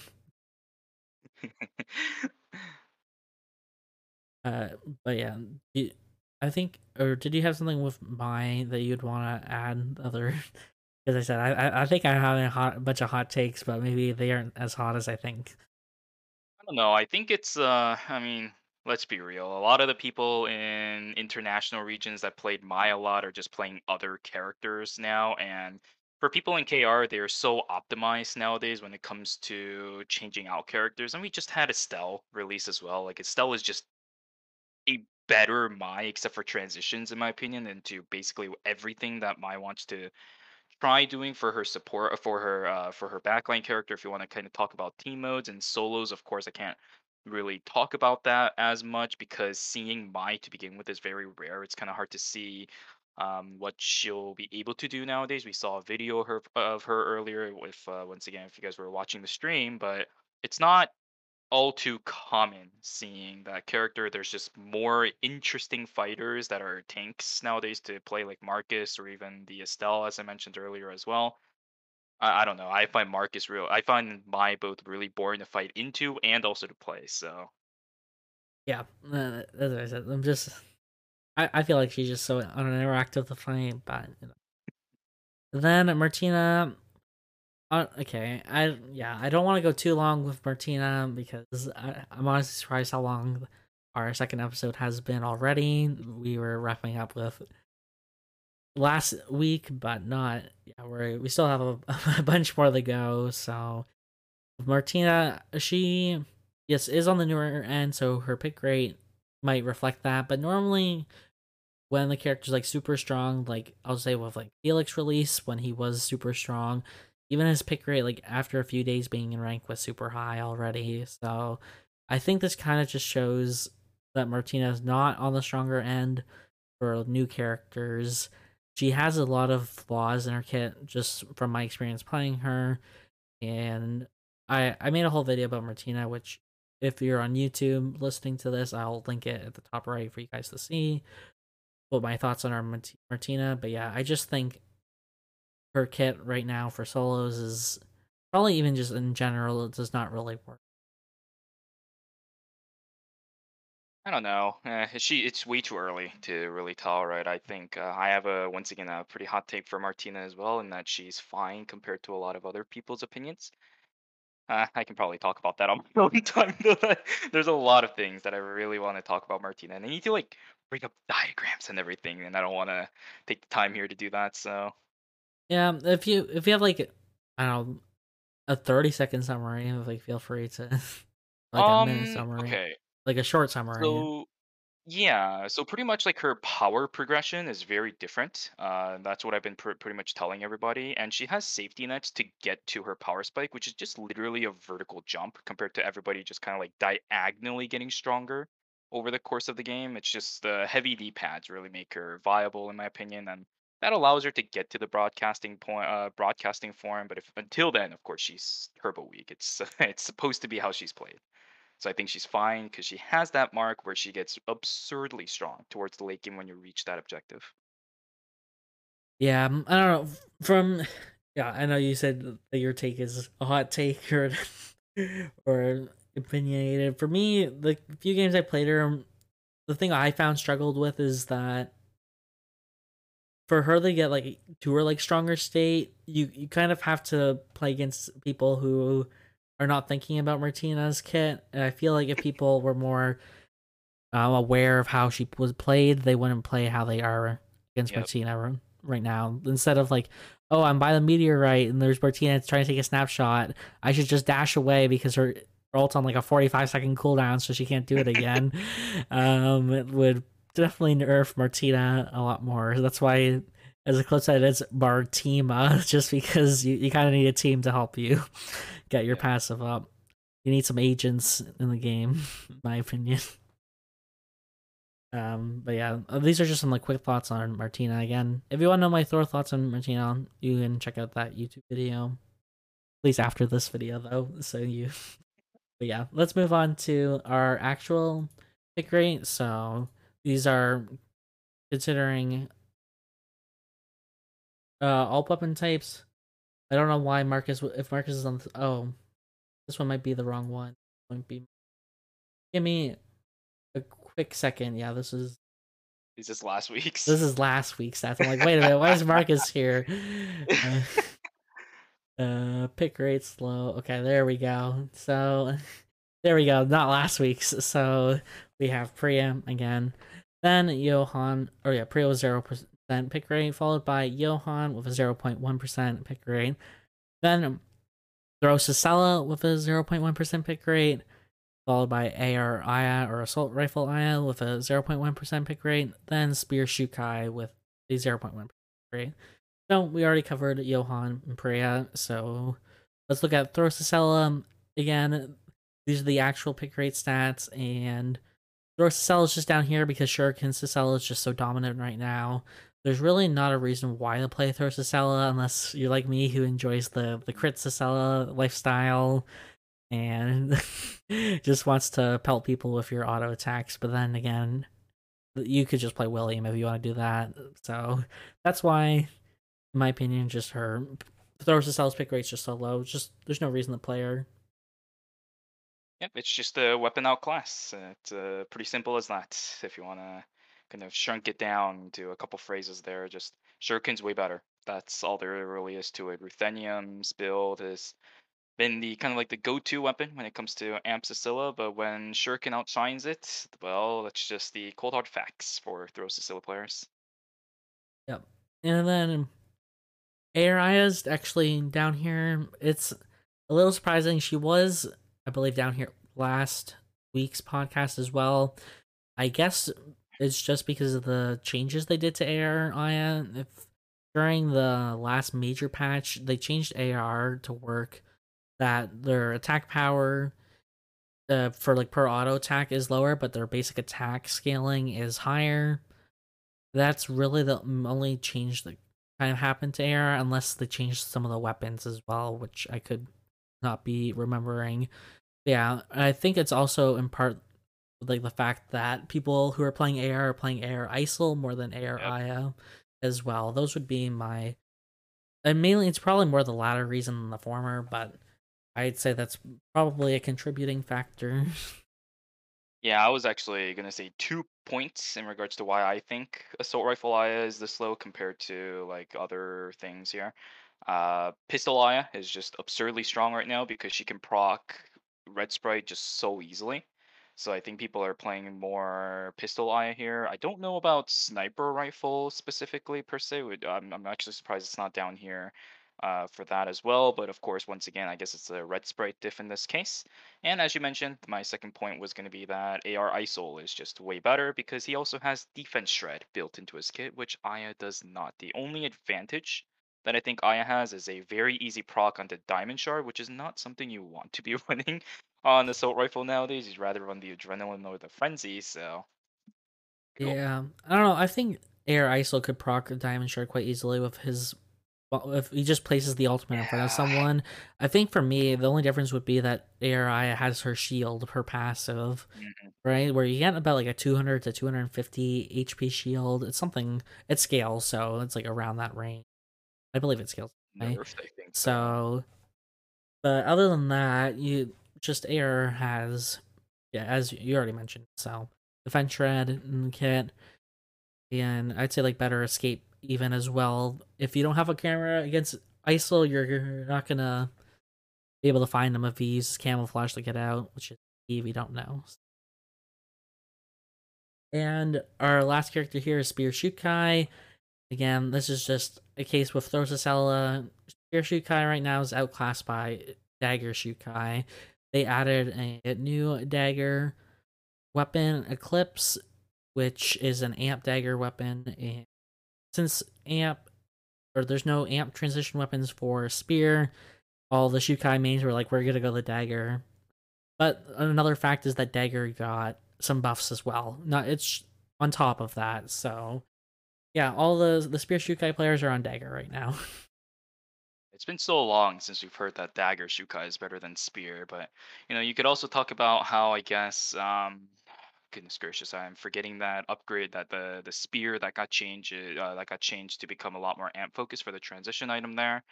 Uh builds out of a meter, I think still, but in the end, Eclipse is just miles better than that transition spear weapon. So Xiukai is being able to get invisibility off of Cloak and Dagger as well. Just yeah, Cosmic Bidente. There you go. Um, yeah, I was like, I said Cosmic Bidente, the attack speed weapon. I, I, there's no way there, there's amp on that, right?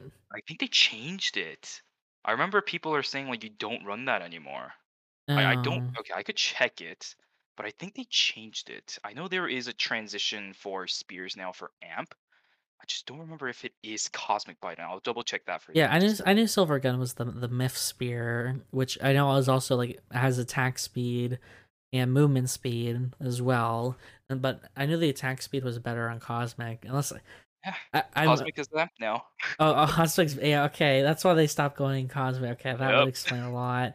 Uh, I guess I'm the one who didn't read the patch notes. no, it's okay. It's okay. I, I I do this for like a job at this point. Uh, but I mean, I mean, kind of the same, but I guess I didn't remember that one.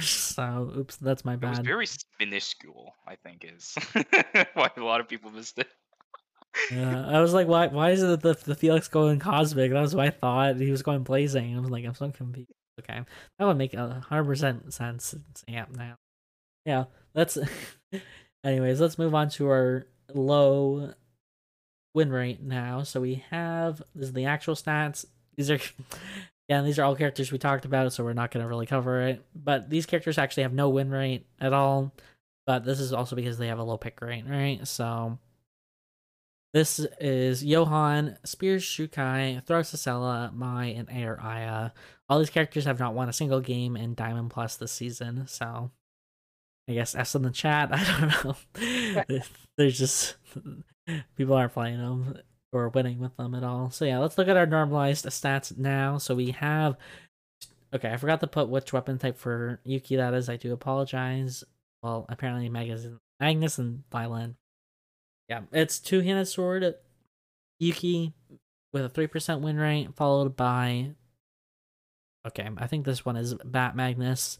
Uh, Either okay. for that guy. Do apologize for not putting them there, but yeah, four point four percent win rate. Then Chiara with a four point five percent win rate. Then Shoichi with a four point eight percent win rate, and then Glove Li Dailin with five point three percent win rate. So, with two handed sword Yuki, again these characters, what a lot of these characters have in common, in my opinion, also at least Yuki, Shoichi, and Li Dailin is just there's a lot of people playing them, right? So they all are kind of being lowered for their win rate overall, just because there's just so many players playing these characters. I don't think Yuki or Two Handed Sword Yuki's that bad, uh, but just very popular character. And from my understanding, like from my what I've heard from the Yuki players, is that Two Handed Sword is actually better than Dual Swords, but I don't know. That's what well, at least what I heard from Alex Espresso. I don't know if you've yeah. heard anything else from Yuki player.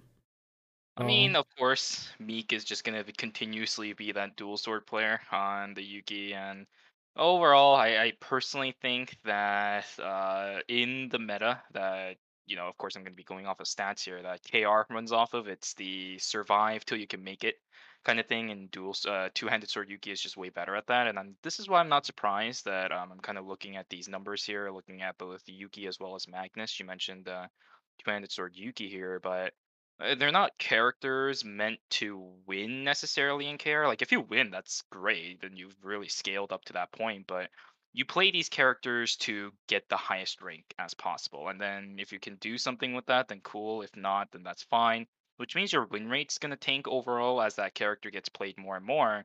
And and that's perfectly fine. They're still serving their purpose. Uh, they're doing what that character specifically wants them to do, and that's fine. Yeah. So that's why these yeah below win rate characters they're probably just getting a lot of seconds or top threes, but mm-hmm. not just one. No. Same. We already talked about Magnus, and I just also mentioned Magnus has a good kit for getting high placement, uh, but not a good kit to win. But that's also maybe not good kit to win, but it's more just how people play them, right? So, mm-hmm. and yeah, with Kia. Sorry, what were you gonna say? No, I'm just looking at the stream. Sorry, it was weird. oh yeah, this Dicky kind of got teamed on a little bit, but um, between Lenox and Camille here. But yeah, with now we have Chiara honestly, I'm maybe it's just me, but I'm kind of surprised to see Chiara up here. But maybe it's just because of I don't know. All I can think of is just Chiara is like a stat stick character that either like wins the game when getting like five plus kills or like doesn't get any kills and just kind of escapes. She does have a decent kit to get away actually between her like stigma stacks and her like her E, uh, which like roots people. But other than that, I like. What are your thoughts with Chiara having such a low win rate? So my thought about Chiara here is um, there is a very valid reason as for this, and it's because Chiara has become a character where you play amp on uh, on her now. And the problem with running amp on Chiara is the fact that you have a very limited damage window to make sure that you can do anything. But the problem with Chiara is the fact that Um, you don't have access to super long skills that's very consistent. Something like if you want to compare it to Hyejin, for example, you have very easy access to charms. You have a lot of really good um, damage rotations, and your burst combo rotation is also really good. But as the game goes further and further and on, uh, further and further on, this is why I think a lot of burst style characters don't really scale well, super well into the late game everybody else also gets items as well. They're gonna get tankier and tankier and tankier. It makes it really difficult for Amp Chiara to really mm, kind of contest for objectives when her damage window is so limited and her main target can only be one person. So she doesn't really get too too many transition items either. She does fine in like these isolated 1v1 fights, but there's also ways to get away from her, and from there her um, damage window just disappears. Of course, her her um, play cooldown is going to be longer if you don't get the execute with the last judgment as well. That's why I'm not surprised about this. Um, if it was tank, of course, like you still you still see the same thing, but you don't see this when it's crit, right? Like crit Chiara numbers were probably absurd for win rate. Now that it's amp, um, you get your fun by bursting people early game. The later on you go, you do less of that. Yeah, for me, I'm I'm honestly surprised that you're saying people are playing amp Chiara. that's the thing that's blowing my mind. I I yeah. like playing Chiara, but I only play her as crit variant. I don't enjoy the amp style. And every time when people used to say, "Oh, I'm playing amp Chiara," it was really just Amazonas Helmet Banneret, yeah. EOD boots Chiara. I'm like, how's this amp? I don't understand. Um, but if they're playing amp, uh, that would make sense why. But if it's if it's actually amp, I don't know. Is this or is this like a, a tank that people no, are calling it is amp? genuinely amp. They run like spear of uh they re- they run like spear of justice. Uh, oh, okay. sorry, sword of justice. They go like commander's armor. You see imperial crown, Draupnir. It's it's pretty fun playing it right for the first like five minutes, and then people start getting transitions, and they're like, "Oh, I see why this thing has terrible win rate." okay, yeah, then eh, I don't know. For me, that just seems like you're in rolling. I don't know. You should try. It's fun. uh, I'll, maybe I'll give it like one or two goes, but I'm definitely on the the crit Chiara front myself. and yeah, uh, other than okay, let's go the last two characters quickly. Just Shoichi, Li Dailin, high pick rate characters that we said. Shoichi's the most picked, so then Glove Dailin's the second most picked. So I think their stats are kind of skewed because of their high pick rates. They're both hard characters to play too, to master perfectly. Yeah, um, I would say Shoichi more than Gloved yep. Island for sure. Oh yeah. And then yeah, so let's move on to our average kills. So we have our low these are yeah characters with low average kills, which would be I with a 0.4 average kills, followed by Priya with 0.5, then Bow Nadine with 0.8. Then Crossbow Nadine is 0.81. And then last but not least is Axe Jackie with 0.84. Again, I think we've we actually covered most of these characters, but just an overall summary. Um, pr- my I guess is just on the weaker end right now. Even though, I, honestly, I'd be fine if she stayed this way. I, I, I don't want to deal with Mai being good. Just just keep her like this. Thank you. Uh, is just a support character. Nadine, late game scaler, that's not gonna really go for kills until she's fully skilled up, and is probably only gonna kill the last person, if not maybe like the last two people. And then Axe Jackie being is low for average kills just because um, I guess they're not really going to fight people, and I think Axe, at least if I remember from last season, it was definitely more of like a late game character uh, I think that might have changed because they're not using Scythe anymore, which was an amp scaling weapon that they would use last season, which would give them like a high win rate. I don't know if that's changed that at all. In general, I think it's just uh, whatever changes happen to Axe Jackie, it's literally just the very few people that play it just kind of play it for the placement. That's probably know. all they play I, that for. I don't know. No, like Axe Jackie was like the most popular Jackie last season. Yeah. And that was again, I said that was the hundred percent scythe in my opinion. Just great amp scaling. So then the reason why they do that is also because it has attack range on it, which is a very valuable stat.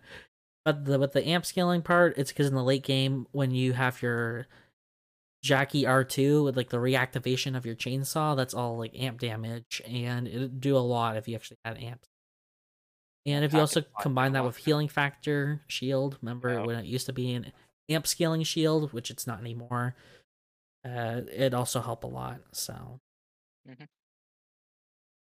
yeah, and then uh, let's look at our normalized average kills at this point. So we have Crossbow Nadine here with 0.81 average kills, followed by Axe Jackie with 0.84, then Shuriken Emma with 0.87, and Eva with 0.97, and Jenny with 0.9. So yeah, even though these are the lowest, like bottom five for average kills with at least 1% pick rate, you can tell that it's almost one kill average a game. So it's not, again, looking too bad considering that's probably because of the low TTK. So it's not bad at all, honestly. Uh, these numbers, like, it may look bad just on paper because you don't see one in front of the decimal, but it's not bad at all. Uh, especially for a couple of our characters here, they're much more well known for staying alive or just poking people out. Uh, you don't really have a lot of finishers, I think, especially if you think about characters like the Emma as well as the Eva.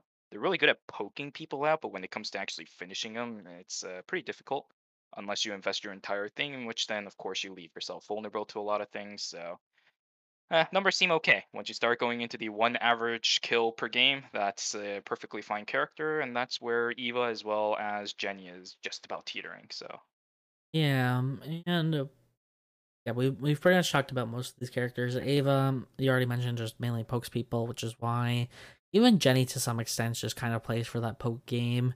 I think also with Jenny is a lot of time when she like quote unquote dies, you know, like her passive for the, the fake dying is like what I call it.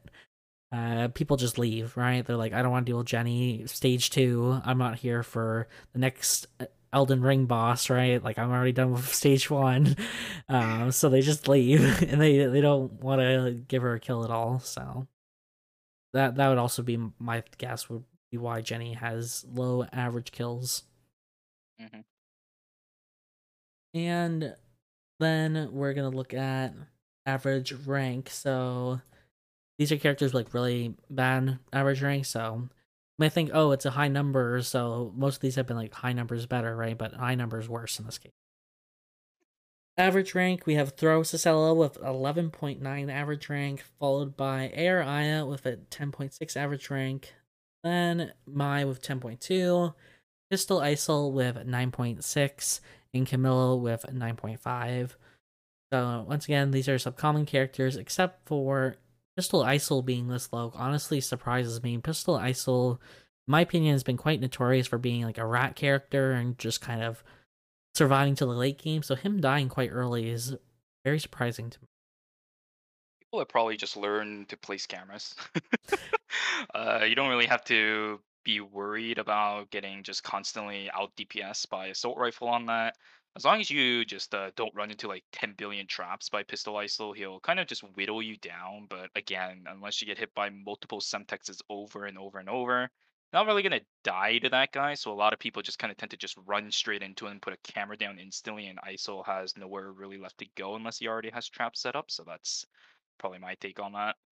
Yeah, um, I don't. Okay, I don't remember when this was added, but also this. I feel this was added like season five or season four with cameras being dropped on bats guaranteed. I think that's also nerfed Isol as a whole because people can get cameras a lot easier than they used to. But that change was not recent, so. Mm-hmm. And then Camilo, which, as if you're watching the stream or watching YouTube, you can see him right now. It's just a character that's also kind of dying early. A little, I don't know. I think Camille is just a character that goes for those early fights, and as a result, like sometimes he gets it, and when he does, he like scales super hard and is able to do quite well. Like this Camilla, who got like two kills before day two, and or they just die early, right? So that would be my guess for Camilo. Um, and then let's look at our normalized stats of this. And these will be our last, you can see the infographic layout or like display. So, average rank, we already talked about it. It's Camilla with 9.5, followed by Shuriken Sissela with 9.5, then Chiara with 9, Nicky with 8.6, and Rozzi with 8. So I think Sh- Shuriken Sissela dying early again. If we watched the the previous, have you been watching the stream at all? You saw our Shuriken Sissela game, and that was we're fighting at Cemetery, right? So any characters that go for these early game objectives risk dying early, and Sissela is no exception to this, especially with her low health pool. It makes her very susceptible to die early. Yeah, and in the end, uh, we have a lot of Shuriken Sisselas nowadays, so they just kind of devour each other. so, uh, one Sissela gets turbo fed, everybody else kind of dies early. So, take the average of that, the number is not really going to look nice.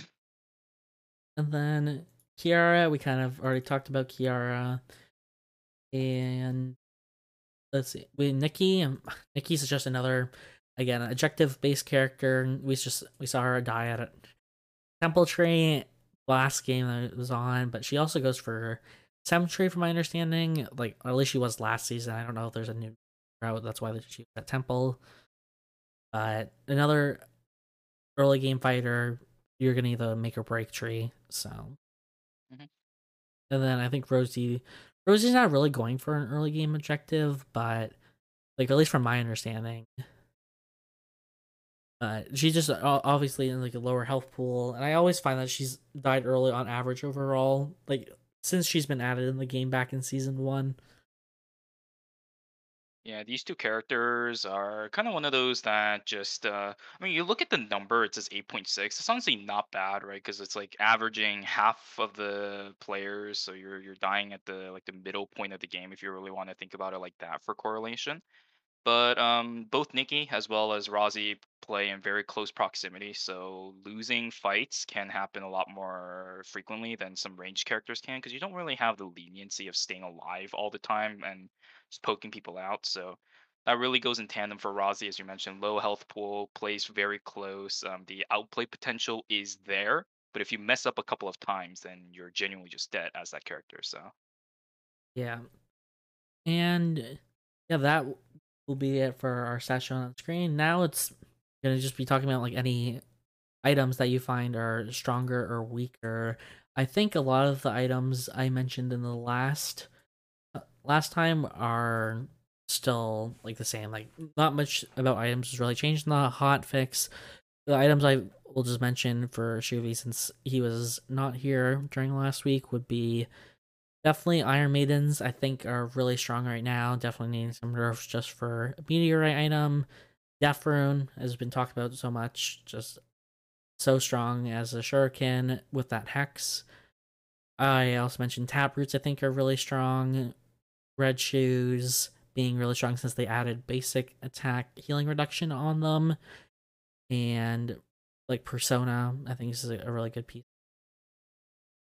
Yeah, if I could um, add a couple more, I, I still think those are all really strong items now, so I don't think the list has to be negated by any way. But um, I think Hydra is still a very strong weapon. Uh, if you get it on a character that runs Nunchaku, it's still almost a good enough of a weapon to consider yourself basically have won the game if you really want to think about it that. Um, I think Judgment is still relatively strong if you want to just consider the raw stats on that item. Permafrost has also been really popular amongst Leons, as well as probably Nicky still if they really want to be running it, and for a good reason. The debuff that it gives is pretty absurd.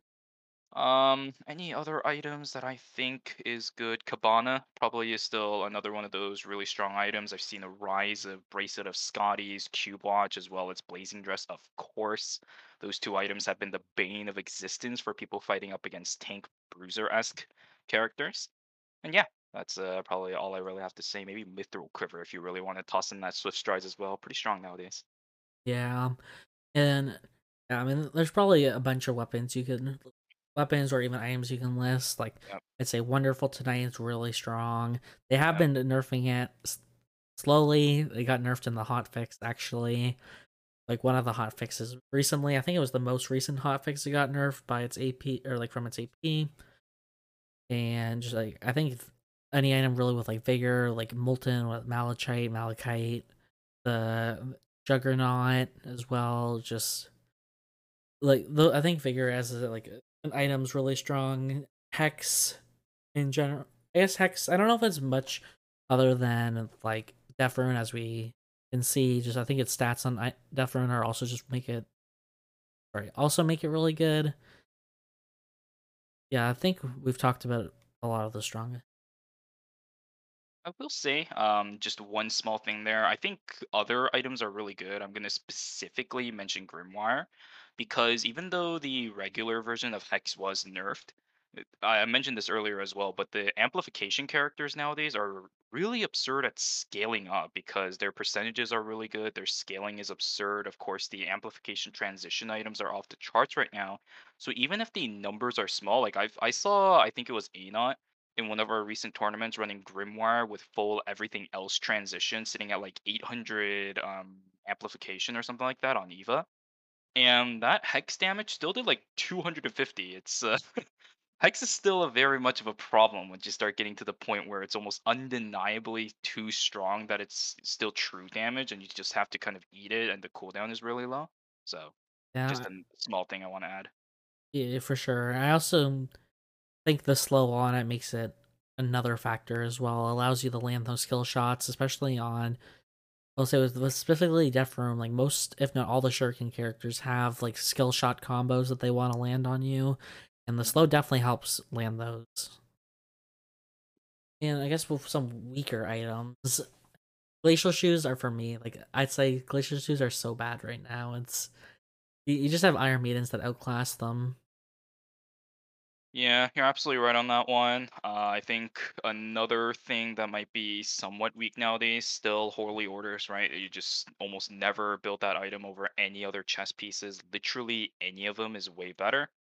Um, uh, this might be a little bit of a hot take here. I think Laurel Wreath is not as strong as it should be, considering there are some legitimately absurd uh, headpieces right now, like Mithril Helmet, literally everything but Laurel Wreath. Yeah, sorry. I, I think um, for for me, um, it's not that Laurel Wreath is weak, but it's just the other ones yep. are too strong. I think that's yep. that's just the case there. Um. Um, I, for me, I just have to like think of like weapons. Like I I have to go through all the weapon types. It's just probably weapons that aren't really built. Like I think of for me, just playing Lenox Thunder Whip's definitely not that good right now. You just have Gleipnir outclassing it in like every way just because the amp scaling is not that much better compared to the other benefits you get on Gleipnir, which is like the healing reduction as well as the movement speed. Um, but yeah, I have to look at like individual weapons, I guess, that aren't really being built, and I don't know all of those off the top of my head. Yeah, and I will never forget to mention temperance. That thing has been bad. It will be it, it, it is bad and it will be bad unless that thing gets completely reworked. Temperance is just the utter uh, bottom line of some of the weapons and that sings. Yeah, I don't know. I don't know if you've seen this, but there's been this Bianca build that's been going around that builds temperance. Like I don't think it's. I don't know. Maybe it's just cheese that people have been able to get away with it, but I've seen some people not do not that bad on it. I don't know. I still think that weapon has genuinely no place in the game. yeah, I don't know. Yeah, it'd be interesting. I don't know if you want to. It'd be interesting if it was strong, but I don't know if I want to see it be strong. You know, I just don't want to see like a Johann or not really Johann, but like Bianca just get her full health bar back more than she already is. At least it doesn't have harmful effects anymore, right? Like you don't lose stats for running that thing, I guess, which is a beneficial thing. Oh, yeah, there, wasn't it like minus twenty five defense or something? I don't even know why they ever put that on it, but yeah, at this point, the healing power is the main focus of Temperance, which is why in a game like Eternal Return, it's pretty rough to run it. Um, you I guess would see the most. Def- I mean, all the Arcana users does have healing built in their kit, but it's not the type of game that Eternal Return wants to be. So there's just better things to run. Yeah, I'll say that, but next patch it actually won't be. Emma doesn't have built-in, so true, true. she she won't even really. You'll never well, see Emma. He's, she has her shield. No, yes. No, she actually has mana regen, uh, SP regeneration built into her kit. Yeah, but it only works with HP regen. Who knows? yeah, but it's a. we'll test it. We'll test it. I don't know. Anyway, um, the other item, I guess, I mean, it's been changed, but no one's been talking about it. It is covert agent uniform. Yes. You don't remember that they changed that to add a unique passive. if you rested, you'd get a shield, and they literally just deleted it from the game. they, they just removed it, and, and I still haven't seen it. That's probably like a really bad item. uh, rest in peace, covert agent uniform. Yeah, when I saw the Piolo release video, I genuinely thought they just slapped on the effect for a covert agent uniform on Piolo. I was like, oh god, please no. uh, it was, I mean, it was no one ever. it was yeah, nobody built it. not worth it. Um, and yeah, just and finally, just kind of or close thing to wrapping up is just talking about, I guess the meta as a whole.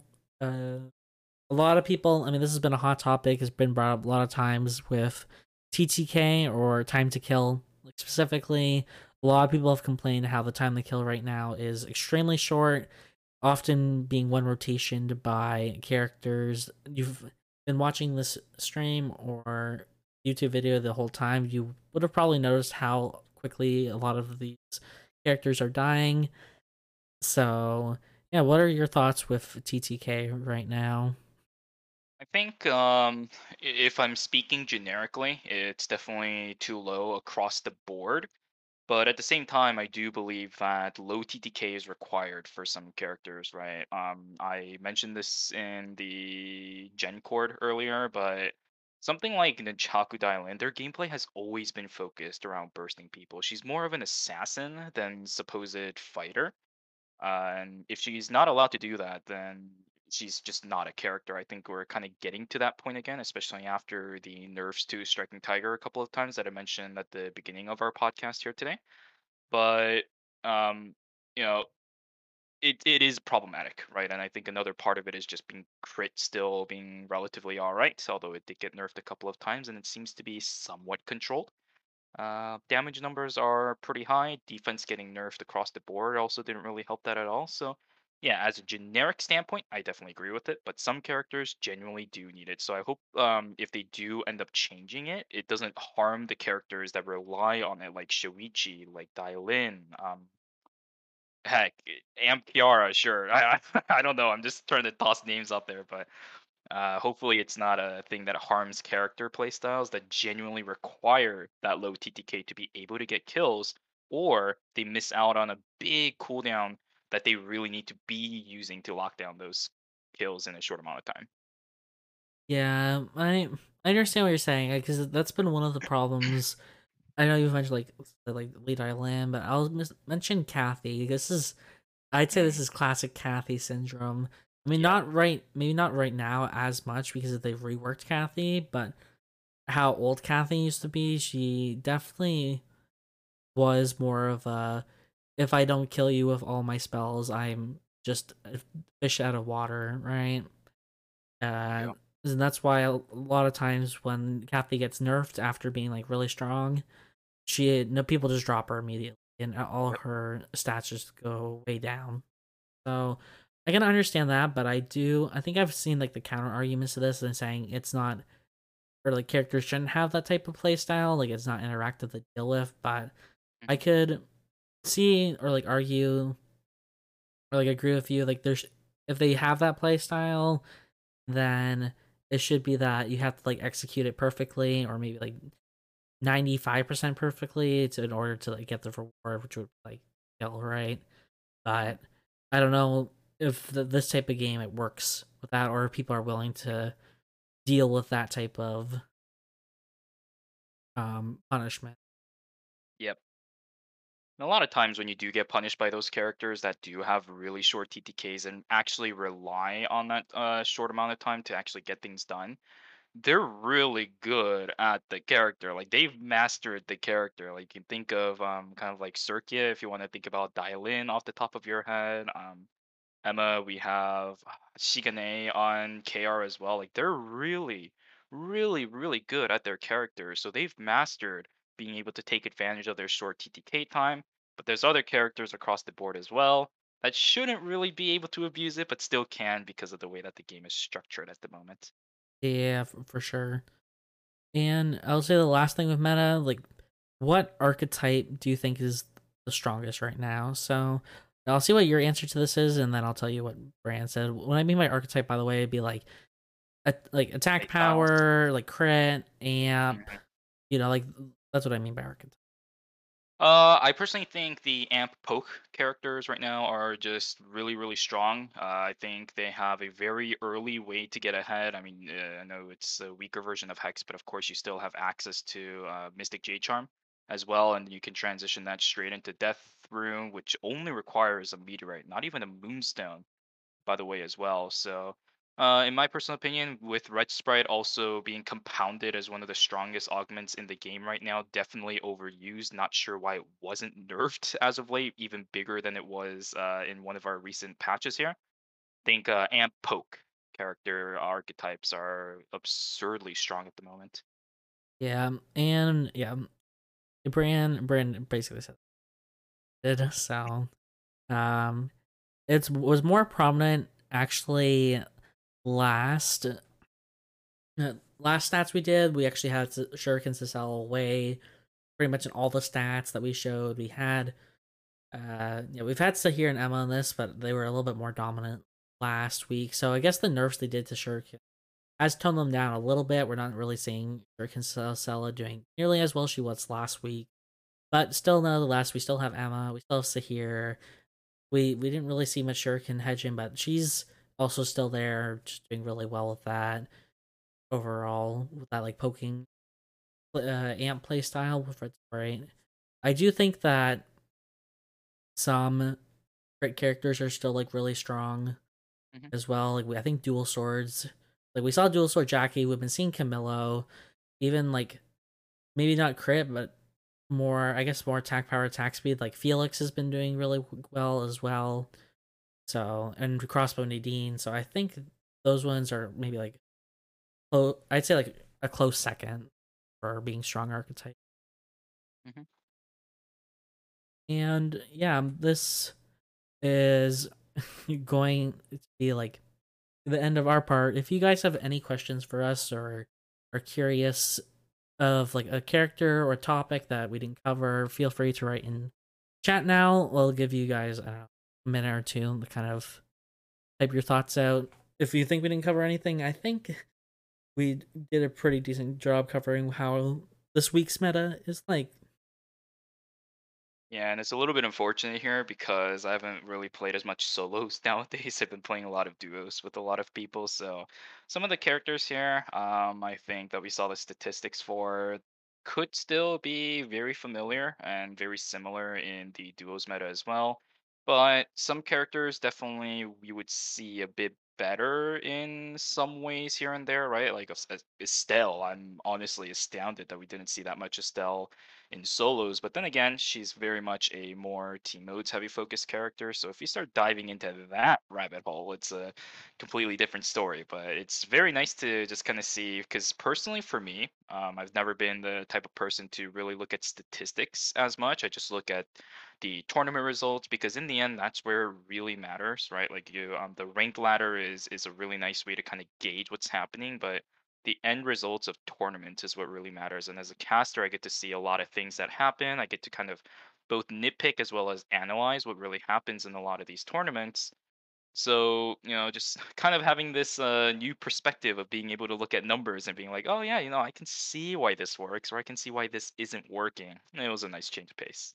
Yeah, for sure. I do think that tournaments are a good way to look at things because, especially with how matchmaking works in this game, and honestly, I've been noticing it in a lot more games now that I've realized what it is. What I mean like matchmaking is like the matchmaking system is very broad.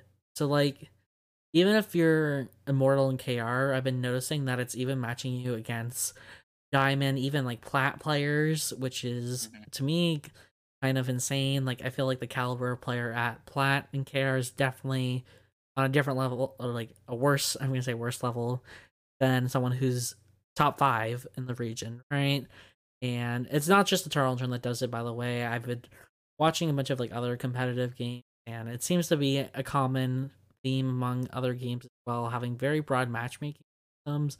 So having like a tournament where you're generally having your top 20, top 50 players in it will I feel like definitely kind of show which characters are more dominant than others because honestly I'd say if you're in that top 50 bracket, top 20, top, you know, just like that high elo bracket, you're probably like a really good player and it's probably just coming down more to like luck of the game, like maybe no one's at omega this game, right? Or maybe your worst matchups aren't in your tournament lobby. So you there's some like luck involved with that and but overall like I'd say that the skill between those most people are quite high, right? So Mhm. I think it's a good way to look at tournament stats, but they don't really there's no way to easily record tournament stats. That's the thing. Like unless you watch a lot of tournaments and take a whole bunch of notes down, people aren't writing statistics for tournaments in generally. I don't even know if a tournament does like stats overall really. I think the ERW I I actually I did. do have a notebook of all my casts where I write down some statistics here and there, but that that's a small thing. It's uh, it's Yeah. major. I'm saying like even like Eternal Return, like their stats page, like we've kind of only looked at the tip of the iceberg. Like Yep. if you've actually looked through their stats page, like I've looked at it several times, they have stats for all the weapons on every single character. Like Mhm. they have stats for all the armor pieces uh, and and between all modes as well. And we're we're only covering like a few stats here and there. I you could argue these are the more important stats, but I think looking at like items in general or like specifically also good. Uh, in the for next week's episode, I will be putting some item stats as well. Just they have no stats right now posted because it was preseason last, so they didn't they didn't record any stats about any characters at all from preseason till now. So it'll be interesting to see what items they deem are strong this week.